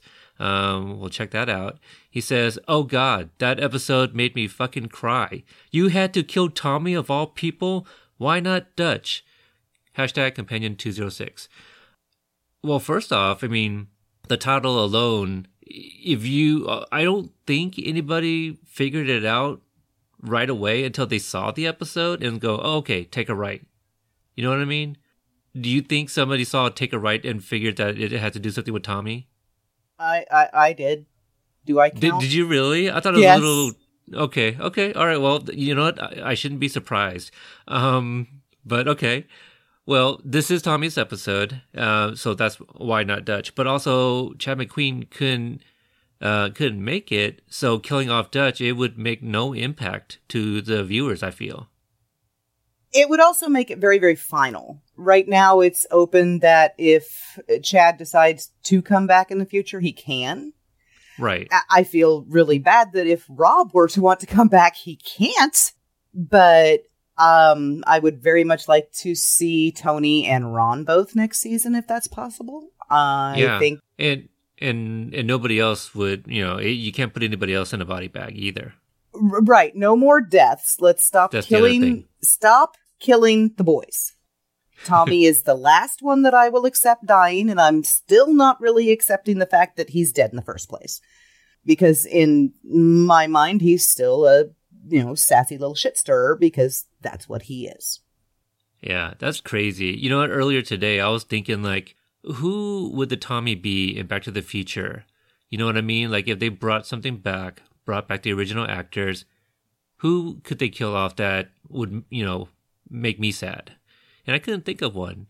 Well, when you when you think about it though, I didn't realize I was that attached. I mean, I liked him and it, it used to get under my skin like crazy on on the Facebook groups and the Facebook pages and you know people would say who the hell is Jimmy and you know eh, there's a t-shirt out there that says Johnny and Bobby and Tommy and Dutch. He's not even on it. I, I want to buy that shirt and get the word and Jimmy really big and put it across the bottom hmm because there were five and everybody forgot Jimmy. So I would, always, you know, stick up for him. And I've got other friends. Um, I've got a friend on Tumblr who's a huge Jimmy fan, enormous Jimmy fan. And then Aaron is, you know, huge Bobby fan. And Shannon is the huge Tommy fan. And Mhm. ev- everybody's a huge Johnny fan. So, and then there's me over here, Daniel. I'm like the only one. so, um, But by the way, sh- shout out to Aaron and Shannon. They they got a picture with some of the OG Cobras, and Shannon was rocking a Take a Right shirt. yes, I love that shirt. It's pretty badass. It is. But I, I didn't realize I was so attached to them because I was I was a Daniel girl, Yeah. you know, and I, I, I thought Bobby was sweet and I, he was my favorite of them. And then Johnny got his redemption at the end and he's okay now too. I didn't really know how much I cared about the other three until they were back right in front of me again. And then to lose one of them that fast. And it was the one that I really didn't like because he was a little shit stirrer and the whole thing's his fault in the first place. Yeah. Hmm. And well, I mean, it, he's one of many people that are responsible for what happened because he was poking the bear on Right. top of the hill. Yeah. He knew exactly what he was doing and he knew exactly what Johnny was going to do. And he did that multiple times. I wasn't expecting to be as upset as I was. So if you're asking yourself who would upset you that much in Back to the Future, I don't think you would know until they did it. Right. It's a good point. I mean, can't go with the obvious leads because Tommy was, you know, I wouldn't consider him a lead, but he was definitely one of the fan favorites. Yes. So if you think about that, I, I guess, I mean, if you think about Biff's goons, I think a lot of casual fans don't even know their names. You know, I, I don't. uh, 3D match and skinhead, but uh, that's neither here nor there. I mean, those are their you know quote unquote names, but I That's what he calls the- them. The uh, I don't think their names are ever mentioned. To be honest with you, it's just one of those things you know. Oh, okay. So it's like it's like Freddy's Freddy's buddies on the beach. Yeah. So I guess in the credits, you know, uh, you Right. you would know from the credits. So um, that was our lone tweeter. Uh, I guess we, we can call. Uh, thank thank you, Sensei uh, Johnny Lawrence, for that. Um, we got a rare email, you know. So uh, shout out to uh, Mr. Bill K here. Uh, this is the email where he was. Um, I've never interacted with him before, and he shot us an email just wondering if the show's still going on because it had been a couple of weeks. And you know, I mentioned at the top of the show that you know life happens, and you know I was on vacation for a week and just ha- haven't had the time to record. And you know, Tom and I were three hours apart, so that makes it difficult too. But um, And it's 1 a.m. right now. yeah, yes, yes. See, so eh, that's right. And you have your segment, so then I have to coordinate with you, Right. But um, I did reply to uh, Mr. Bill here, and then I, I guess he was surprised that I did reply. Uh, he says, um, "Dear Peter and Tom, thank you for your personal response. I look forward to listening to your new episodes.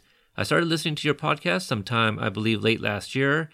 I believe I really enjoy your analysis so far of each episode." So far, the second season, as well as the interviews. I don't think I ever listened to your reviews of each episode of the first season. I am beginning to do that now. I just listened to your show on Counterbalance, which was the fifth episode in the first season, which was a very important episode. I will try to listen to reviews of other episodes of the first season.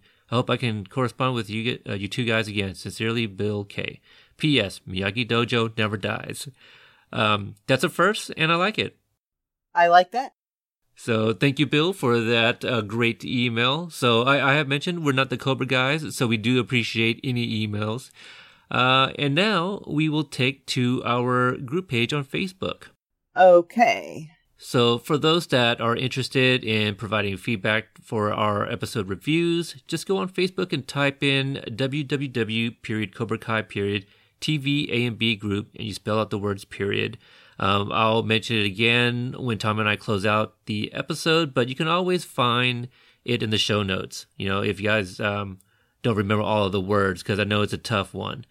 But uh, yep, in the group at the very top here, I'll kick it off with Rick. Uh, Rick says, Roses are red, violets can be white. It was nice to see the Cobras together for one final fight. And I agree. It was a good I- one. It was it was a wonderful fight. It made me smile, and it ends with them standing over a bunch of people writhing on the ground. First time that's ever happened. It's always been other people standing over them writhing on the ground. That's I right. like that. Yep. All right. Then next is Dorian T. Number one, the OG Cobras. This was amazing to watch. Sensei Ron Thomas was a definite standout. Bobby has always been Johnny's voice of reason. Great bar fight. Number two, Daniel telling his story about joining Cobra Kai in Karate Kid 3 was a reminder as to why he hates it so much. And let's be honest, he threw some shade at the second sequel. It's not something I'm proud of, Sam. Brilliant subtext. I'm sorry. I didn't even think about that. But that's very true Yeah, indeed. and very funny. um, number three, Johnny wanting Cobra Kai to be better is a reminder that you can't change Cobra Kai, it changes you. yep. Number four, Miguel can sense that Kreese can't be trusted, especially during the tournament training. Kudos for standing his ground. Number five, the campfire scene with Tommy and Johnny reminded me of Stand By Me. Chris and Gordie talking about the future. Aww. Hmm, man, that's a good point. Number six, Daniel accepting the former Cobra show that he is more forgiving than he used to be. He is filling Miyagi's shoes more and more each day. Number seven, Robbie being protective of Demetri shows how much he has grown. Um, I do want to, I do want to say something about number four. I do love, and I've said this before, I love that Miguel is the one that keeps challenging Kreese and keeps pushing Kreese. Right. And this isn't what we're supposed to learn, and this isn't what we've been taught right up until the very end when he goes to him again to apologize, which I absolutely understand why Miguel did that because Kreese is obviously someone Johnny respects very much and wants around the kids because he's been letting him around the kids. But Kreese knows every single one of those kids' buttons just as well as he knows Johnny's. And it's kind of terrifying how well he knows Miguel this quickly because he uses Johnny as a weapon to start warping Miguel Hmm. Mm-hmm. and his loyalty to Johnny as a weapon. What he's lost his way, we need to bring him back. All of that manipulative, brainwashy crap that he does. Yep. And I think if Johnny ever found out that Kreese used him that way, he would absolutely lose his shit. Oh, I agree. It, so would all the fans. Yes. All right, next one comes from Philippe. Uh, it was truly nice to see together this group of friends again. Uh, the departure of the motorcycles gave me a kind of thrill. The last discussion of Tommy and Johnny Ren reminded me no matter the moment of your life, we have to grasp the opportunity of the time offered to redefine our life. Tommy's departure was very poignant. The young men of the time who were the stars and the bullies of the high school are now presented in a most vulnerable and helpless way. Yeah. I, seeing the three of them react to Tommy's death, I think, got me more than his death did. Yeah. Which that's that's kind of always the way it is with me, though. I mean, I, I read The Outsiders and I'm bawling for the last three chapters. I can't stop myself. I watch the movie and I'm fine until Dally turns around and screams and punches the wall, and that's Oh, when I yeah. fall apart. You know, so it's it's other people's reactions to the deaths that, Yeah. that get me. But I, I do like the you know the um what Philippe has to say about you know Tommy talking to Johnny about you know he has more time than all these things that he can do. Yes, and that he can find someone else and he can fall in love and he can do what he wants to do. I don't think Johnny has ever once in his life since he was 17 years old done what Johnny wanted to do. Right. Yeah. Good point. And that's incredibly sad. And then Ron, uh, Tommy and Johnny's scene by the campfire was the best acting in the whole series so far. Hashtag get him a body bag. I disagree. I do too. It was very, it was very good. It was very good. Um, Tommy got a lot uh, to do here. Tommy has uh, some, you know, great lines, but in terms of the acting, I still give it to episode three by Billy Zabka. I give it to five, and it's Ralph, and it's the dojo Oh, yeah. scene. Absolutely. Yep. So, but they're all they're also freaking amazing. I mean, Xolo is just Xolo is just on point with everything he does all season long. I I mean, Kreese, Martin Kove is making us all hate him. Right? Which is not that hard to do, but making me care about how much I hate him. That's the impressive thing. right. Uh, the next one comes from friend of the show, Pialani, Sensei Pialani, who I finally got to meet IRL in real life. uh, Yay! even even briefly. So uh, she says the emotional reunion episode. I remember how much I enjoyed the fight scene in the bar, although as a sensei, I don't advocate public brawling. and listening to the actors talk about how they had to learn the choreography really quickly. I think they shot it in three or four hours. Considering the amount of time martial artists have to learn and shoot fight scenes in a feature film, days versus a series like Cobra Kai hours is remarkable. The OG four still have the chemistry and the skill. OSS? What what is that? I'm kind of thinking that's awesome. I think she's saying os, but I'm not Okay. sure. Okay. And I have mad respect for them. And I agree. Yeah. I do too. I thought it was fantastic. I think that the fact that they're all still friends in real life really comes through in their interactions on the screen. Yeah, I agree with that. I think you know, in um, I think she's referencing Sensei Ron Thomas's uh, interview. You know, where he talks about how they had to learn the choreography really, really quickly. Yeah, and that seemed to be like a recurring theme that a lot of them have mentioned in interviews that, you know, certain things were shot incredibly quickly. I mean, the big, massive, massive fight at the end, they had like a day and a half. And then they filmed the whole thing in, you know, one shot. So it's it's just astounding. Yeah, and Paul Walter things they can Hauser said that. Yeah, his his part was very brief too, but same thing. I, I think he mentioned you know that was um, shot off very quickly as well. All right, next is uh, Janet H. This was my favorite episode, and to see the original Cobras together was just wonderful. When Bobby gave Johnny a hug was a beautiful moment, and I was overjoyed to see them on screen again. I was yelling out loud. The whole house knew. It captured all of my emotions, and the song from Queen was beautiful. I'm not going to mention that song. and the bar scene was great, and I hope to see them return in future episodes. Hashtag Let's Ride. Great feedback, Janet. Yes. Um, yeah, I same. You know, when uh, I I told you know Sensei Ron when when I saw the side of his head, I got excited. You know, I, I I immediately shot up from my laying position, and I was just excited as all hell. And you know, I I had no idea that it was going to be a reunion episode. I, I was just like, oh shit, Ron Thomas. You know, and so they kept on hitting us with all those familiar faces. uh the the take a right thing kind of told me it didn't tell me necessarily that it was going to be Tommy's episode, but that it was going to be a callback.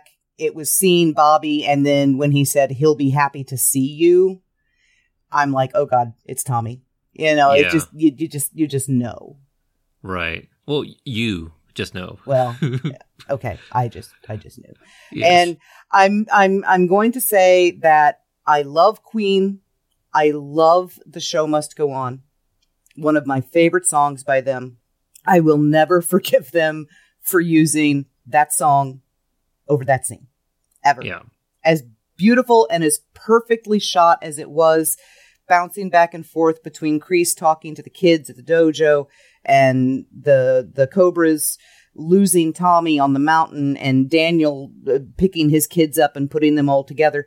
And as wonderfully as it's all done, and yes, the show must go on. We've got four more episodes. Damn them for using that song over that scene. Absolutely. You know, I mean, I haven't watched it as many times as you. You're you're at what, like a hundred right now?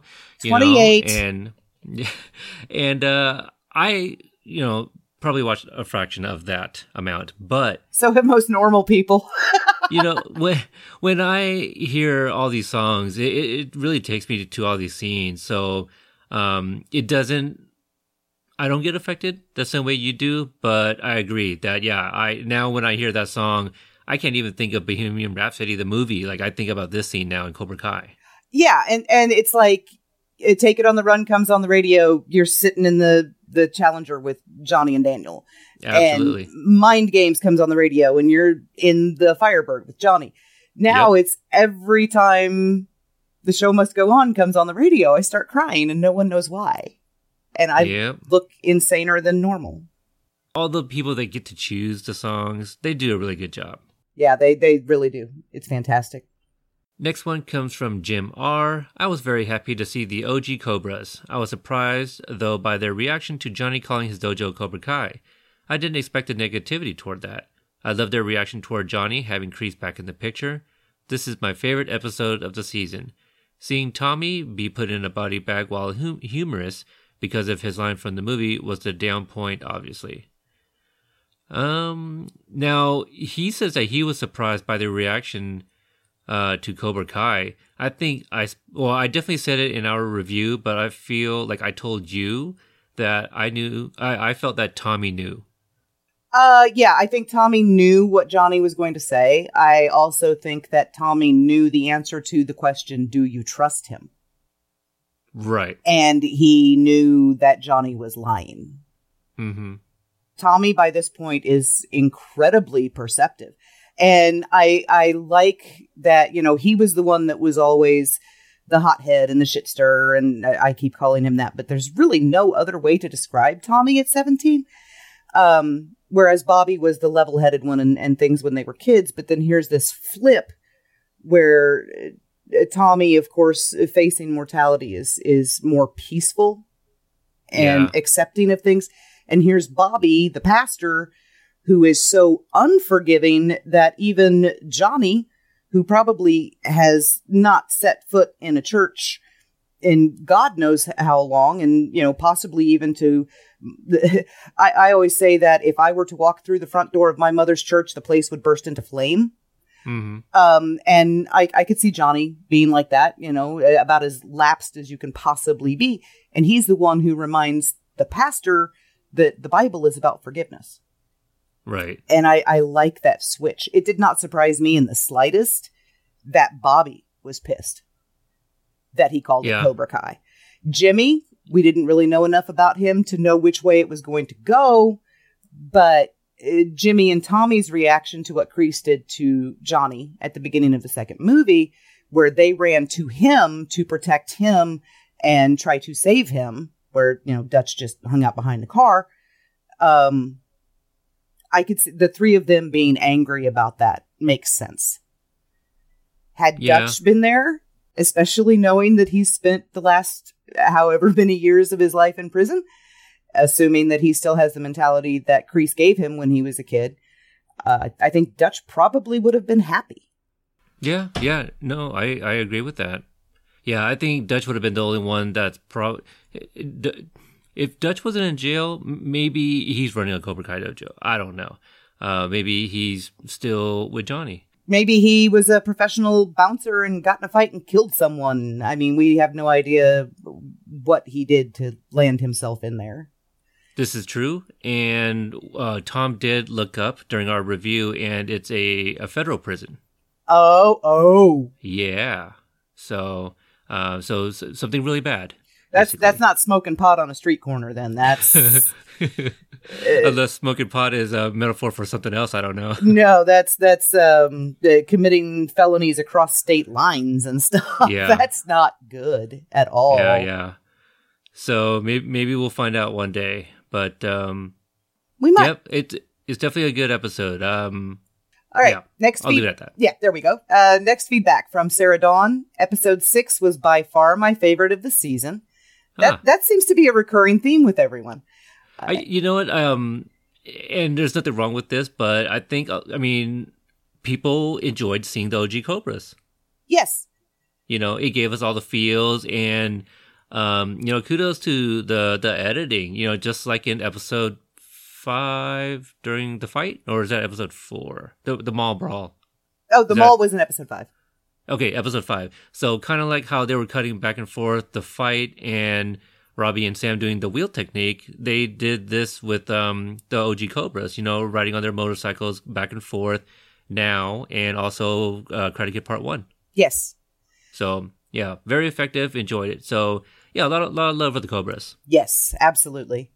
I was one of the ones begging for season two of the OG Cobras since May 2nd of 2018, and they could not have been, or they could not have brought a more perfect moving performance. My heart leapt when I saw Sensei Ron Thomas. Then moments later, Rob Garrison steals the spotlight, followed by Tony O'Dell.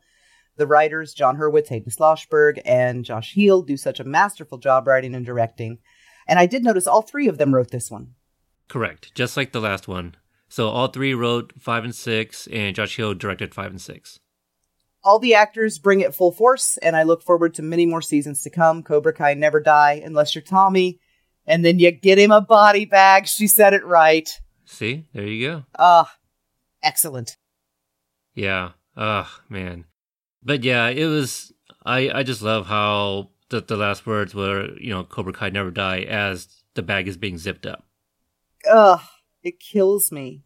Mm-hmm. It kills me. Yeah. And it's like, no, Cobra Kai, Cobra Kai do die. At least the decent ones, you dick.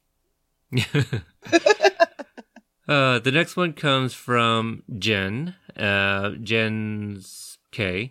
She says this was definitely my favorite episode of the season. So there we go, three in a row, I I am obviously the outlier here. Um, four in a row. My bad. Yeah, it, it, it, every, it, this is everyone's favorite episode except mine, apparently. Well, I love the episode, and you know, it's like you know picking your favorite child. no, it's not Some people can because do who it. who picks a favorite who picks a favorite child? I don't bad have a parent. right. I don't have a Yeah. favorite child. Yeah. I, I do have favorite episodes. Unfortunately, this is not even in my top three, but it's because everything is so good. Yeah. And you know what? This is one of my favorite episodes I can't rewatch over and over. Um, it kills me. I bawl every time, but I do watch it over and over. I've seen Yeah.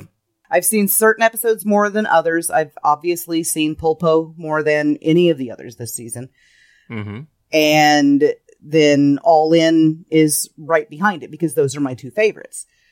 But yeah, I've seen this one. I've seen the entire season 28 times, individual episodes more than that, and I've watched this one three in the last 24 hours getting ready for this. So I've seen it at least 31. Mm. I'm I've pathetic. yeah. I need a No, hobby. no, you're not. You're you're a detective. I, I need a hobby. This is your hobby. What do you? I need I need a different hobby. I think this is a great hobby to have Oh, good. You make me sound sane.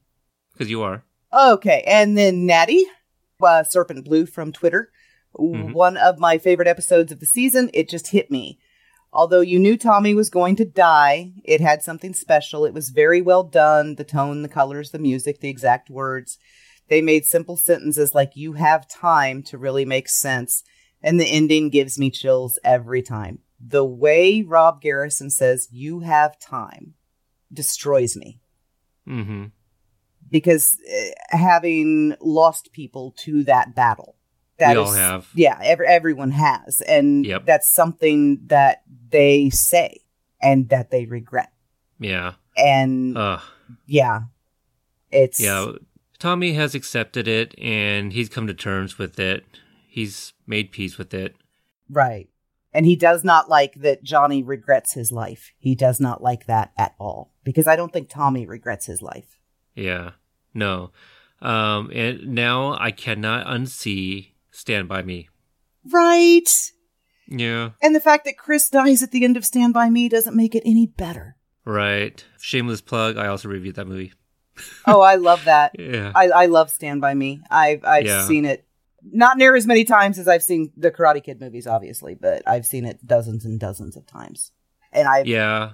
that's what actually got me started reading Stephen King Hmm. interesting. because I loved the the movie so much. I went and I found different seasons and I read it, and then I got really into Stephen King. And then my mom found out that her twelve year old was reading Stephen King, or Oh, and it was like a big huge deal. that the body is not too bad. Yeah, in terms of like Stephen King novels and novellas, what have you. Right. It's very good. Apt Pupil was better, but um yeah, it was very good. Yeah, I, I think I think it was probably for its anniversary that I reviewed Stand by Me. That's usually what I do um, over at Nostalgic. So, well, one of the more popular downloads. So, yeah, check that out if you guys are interested. You'll pick up another one in the morning because I will have to go Yeah. listen to that now. All right. This next one comes from Mike P. Uh, out there trying to pimp out Cobra Kai Companion at airports. Thank you, Mike. Um, to preachers. yeah. Uh, I really enjoyed the contrast of seeing Kreese start to corrupt the new Cobras with seeing the OG Cobras discuss how the no mercy attitude nearly destroyed their lives. Hmm. Um, while it would have been cool to see Chad McQueen again, having Dutch be in prison was the ultimate sign of hitting rock bottom, living even worse punishment than death. if if you're living in a federal prison, one would assume so. Yeah, Not nice places. yeah. Um, And next I, Oh, sorry. No, I was just gonna say, like, I, I wonder if if at some point he considered working in Cool Hand Luke. You know, when he said, you know, while it would have been cool to see Chad McQueen again. No, wrong. Sorry, wrong guy. Yeah, that was Paul Newman. That was Paul Newman. My bad. Uh, that would have been let's see, uh, the great the Great Escape, wasn't it? Great Escape, Bullitt, sure, all of those. Okay. Great Escape's actually one of my favorite movies. You know, uh, I like the remake too, Chicken Run. I've seen Chicken Run probably more often than I have The Great Escape because I have an enormous number of children. But, it's also very well done. That Yes. movie. So Very well done. And next comment from Tony. Tony R. I hope Bobby returns in season three. What a great episode. yeah, yeah, I would love to see any of them back. I I think that Bobby and Jimmy coming back and helping Johnny put his head back on straight would be fantastic. And Yeah. since the Karate Kid Part 2 was originally supposed to feature a friendship between Daniel and Bobby, I would love to see that explored too. Speaking of part two, Yes, I met Yuji in person. you did. Yeah, cool guy. I envy you so much. And he cooked for you.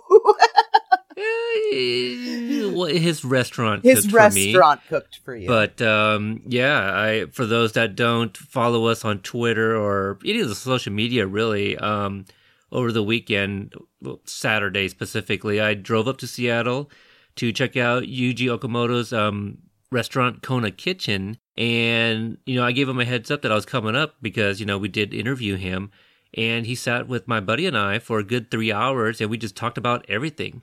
You know, the entire time I completely forgot that this man was like one of my favorite actors growing up. Also starred in my favorite sequel of all time of any movie, and I envy you the ability to forget that too. yeah, he was. Look, my friend was just saying how cool he was and and everything, and it, it made him go back and watch Karate Kid Part Two. You know, um, but yeah, it's just because a lot of it was Hollywood talk as well, but we also talked about other stuff. You know, he had his concerns about like their city council, about some of the things going on over there, and it was just really cool to hear him be a human, a human being. You know, he's not just an actor, right? They have their lives. Uh, met his wonderful wife. You know, she came out a few times, very funny lady. And yeah, they shared s- stories that some things that may not even be out there, uh, you know, related to Karate Kid or otherwise. So I I just I envy you so much the ability you meet your favorite actor of all time and you can sit down and you can talk to him and see him as a human and have this wonderful experience because you can get over your hangups. I meet mine and I know what my shoes on the floor look like yeah, because I can't look the man in the eye. So it was. I it envy was you that. I I would have been absolutely petrified. I'd have been shaking in the booth the whole time. Well, I I mean, okay, so when we got there, it was a little bit early, so we were having like a, a late breakfast, really. And again, he sat with us for three hours, so it, you know, slowly started getting busy. And he was actually sitting, um, well, he took the chair from what, you know, the next table over and um, kind of sat with us. Then that table needed that chair. So his employees kept him like, Yuji, we need that table. Yuji, we need that chair. Oh. you know, and so so eventually he sat next to me, and that that's when I was just like, oh my god, you know, I didn't even I, I don't know if I was even paying attention to him at that point, but um. Yeah, I got to hear about the restaurant business and, and all of that. Uh, the the reason I'm, I'm talking about this now, if anyone's wondering, is because originally we were gonna do an episode talking about that experience, but we didn't know how interesting that might be. So this is me telling you in a nutshell. Have you said, because I've been watching and I have not seen you say yet, what did you order? What were the six Ah. items on the All Six Challenge? Okay, so there is no official All Six challenge. Uh, I reached out to Yuji, said I'm coming up, and I plan to do something I am calling the All Six challenge, where I order six items and try to finish it all. And that's why I brought my friend, you know, so we can finish it together. But um, yeah, we just kind of took turns ordering stuff. Uh, we ordered a um eggs Benedict, uh, and it had spam in it. Uh, you know, going with the Hawaiian theme. Yeah. Is Spam Hawaiian? Well, they yeah they they have spam things. Yes, at McDonald's in Hawaii, they also serve spam and rice. Why? I, I don't know. Ew. It's a thing. Hey, it was delicious. Let me tell you. Uh, my friend ordered some Korean chicken, which he didn't even want to share with me. Uh, that's how good that was. Had the Kalbi beef. Had the the pull. it- It's kind of like pulled pork, the Kahlua pork. Is Uh-huh. that? Yeah, had that. Had some guava cake. Ooh, that sounds good. Yeah, we wanted the coconut, which apparently was out, so we got the guava cake. And I feel is that six? I don't know. I I lost count. Uh, that might be five or six. That was- I'm think it was to remember. five. That was five. Let me see what else. Oh, uh, some French toast. Oh, So that that one was um recommended by Yuji to to get the French toast. Did it, did you have any grilled pineapple? Was any did anything have pineapple on We, it? we did not. We did not. Um, I felt bad for our server because it must have taken us about 45 minutes to actually order. Because once I got there, I used the restroom, and then when I came out, you know, Yuji found us, and we just immediately started talking. So our server kept on coming, you know, and we were holding the menus, and and at no point did we actually look at the menus. So we kept on telling her to come back. You sound like me at Red Robin. Yeah. So, ah, God, it was so surreal. It, it was it was crazy. I when when we were done, I was like, oh my God. dude. He told me that he was gonna stay there till like about ten or eleven. It was like twelve thirty when we Oh got done talking. Yeah, you you did you did tell us that if you were not up for air in an hour, we should worry. and like an hour and a half later, I'm like, well, is he dead? Uh, yeah, yeah, yes. Fa- Oh, fanboy death. Happy fanboy Yeah. death. Yeah, metaphorically. There you go. Yeah. Uh, let's see here. The next one comes from uh, Dorian had one more tidbit to add. Oh, and one more. Let's not forget Nathaniel's brilliant comedic timing. Please keep him on in season three. And you know, this is just a guess. I think he'll be back in season three because he's part of Miyagi Do, and I don't see a reason for anybody to be leaving right away. With where they left it, and I, I, I mean, we can't get too much into it because Right. we're still Oh, four yeah. episodes out. But with where they left it, there's only eight students that, you know, at the moment have a sensei, and they have the wrong one. Yeah. Johnny's done. Amanda's making Daniel stop. So I'm scared. Hmm. I'm not I mean I'm not I'm not scared. uh. I'm not scared because I know what I want to happen. But I also know that that can't happen in season 3 if we want to go all the way to season 6 because what I want is going to be way closer to the end. It has to be. Right. Uh, then is Debbie H. The ultimate standalone episode. How did they get Jimmy so perfect when we know nothing about him? We just know he's the Bluetooth fruit basket shocked that he landed a hit guy. That's it. That's Jimmy. Yeah. You know, I, I liked all all of that too. The Bluetooth, he's clearly always on the go. It, and the fact that he has the Bluetooth means he's always talking. He's one of those Yes. people that you like run into at Walmart that's having a conversation with themselves, but then you look and you realize they've got the earpiece in and they're talking to someone else. Yeah. And again, with Jimmy not having any lines that we actually saw him deliver, I think that's fantastic.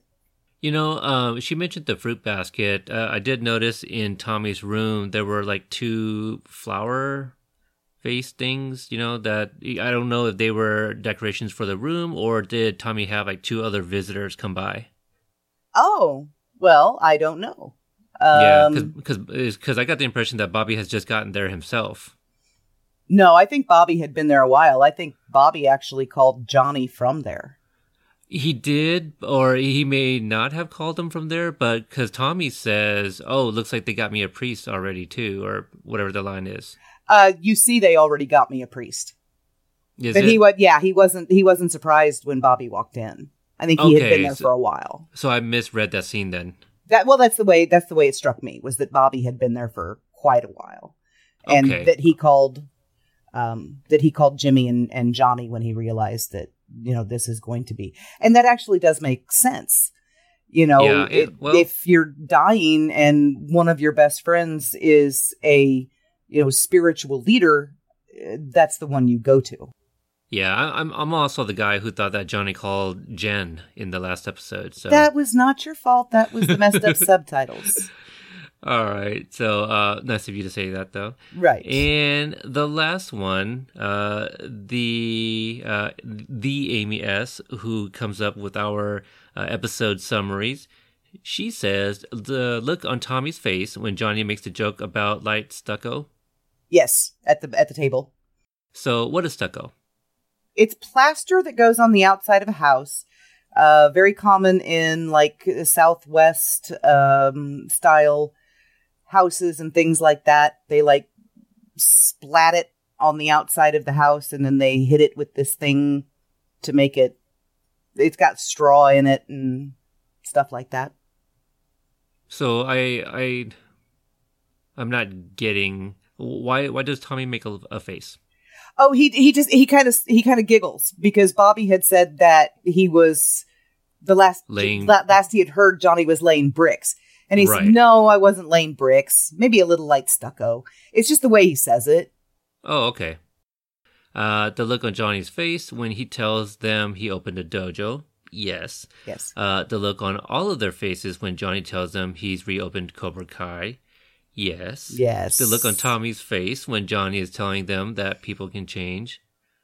yes. Yeah, And that whole conversation was perfect, and Tommy had Johnny's number the entire time. He absolutely did. Mm-hmm. It, Johnny didn't want to answer them. Tommy already knew what the answers were going to be. Johnny knew how Bobby and Jimmy were going to react. It's wonderfully, wonderfully played. And I, I think the, the thing about Tommy and, you know, the people can change, people can change. Well, here are four of the biggest assholes to ever roam the hallways of an American high school Mm-hmm. and they're all good men. So, yes, obviously people can change, just not that one. Other guy. Yeah, just not him. I don't want him redeemed. I know he has a he has a lot of fans that felt kind of cheated and upset because the writers had said that they were going to humanize him. And then Martin Kove, of course, had given the line about he's a little bit good and a little bit bad. And they felt kind of cheated. And they were like, I thought they were they were going to redeem him. I thought they were going to do this. I thought they were going to do whatever. And then they didn't. But I think if they ever tried to redeem Kreese, it would come off as fake. I really don't think there's anything redeemable about him. Yeah. Justifiable, understandable, but not fixable. Yeah, and at this rate, with all the manipulation with Hawk and Miguel, I don't see that changing anytime soon. Yeah, I don't either. And I think Tori was a good kid. I think she was honestly there because she, you know, had taken the kickboxing lessons and thought it would be cool to learn something else. I think Tori was a good kid Yeah, until Kreese got his hooks into her. and we will get there. We will. So, well, Brianna, thank you so much again for your real eggs, You're very welcome. real eggs, and also uh, standing in for for the feedback. You are very welcome. Once again, it was supposed to be a short one. There weren't very many Easter eggs, and we got them out of the way pretty quickly. And then, as always, I start babbling, and we go off on tangents. And But you're a detective, and that's how it goes. uh, yeah, that's what we'll You know, say. You you and I don't talk enough in the um, in in Messenger No, daily. no, not at all. Not not, not at all. No. all right. Well, thanks for tuning in again, and we'll see you next time. Bye. And I want to thank Brianna again for chiming in uh, with uh, her segment and also the feedback. So thanks for that, Brianna. Yes, thank you very much. All right, so that's gonna wrap it up for this episode. And before we, you know, give all of our plugs, Tom, do you do anything else that's not Cobra Kai related? Yes, uh, I am back to podcasting. It's on a limited basis. Uh, we're putting out about one show a month, and the name of that show is Jake and Tom Conquer the World. You can find us on uh, pretty much anywhere you find your favorite podcasts, uh, and uh, we've got more lined up. All right, awesome. Looking forward to those. Um, I also host a retro movie review podcast called Podstalgic. Um, we've kind of been on a bit of a hiatus, but basically, you know, if I'm, I, I have a few episodes again, just like Cobra Kai Companion that I have recorded, just haven't put any out. Uh, but we did recently do Child's Play uh, on on that one, the the the remake, the reboot, whatever you want to call it. Uh, we did. I think that's the last episode we put out. So if you're interested, check that out. Um, but for Cobra Kai Companion, if you want to reach us on Twitter, if Twitter is your thing, you can find us at Cobra Kai Pod. We're also on Instagram at Cobra Kai Podcast. Excellent. Uh, and always definitely uh, check out that Facebook group. I mean, it's it's gotten more and more uh, active and bigger than I ever thought it would. Yeah, yep, absolutely. And again, that is in the show notes if you guys want to check the spelling. So, I want to thank you guys for checking out this episode. And remember, you're all Cobra Kai for life because Cobra Kai never, Never dies. dies. Never dies. Never dies. Show must go on. The show must go on.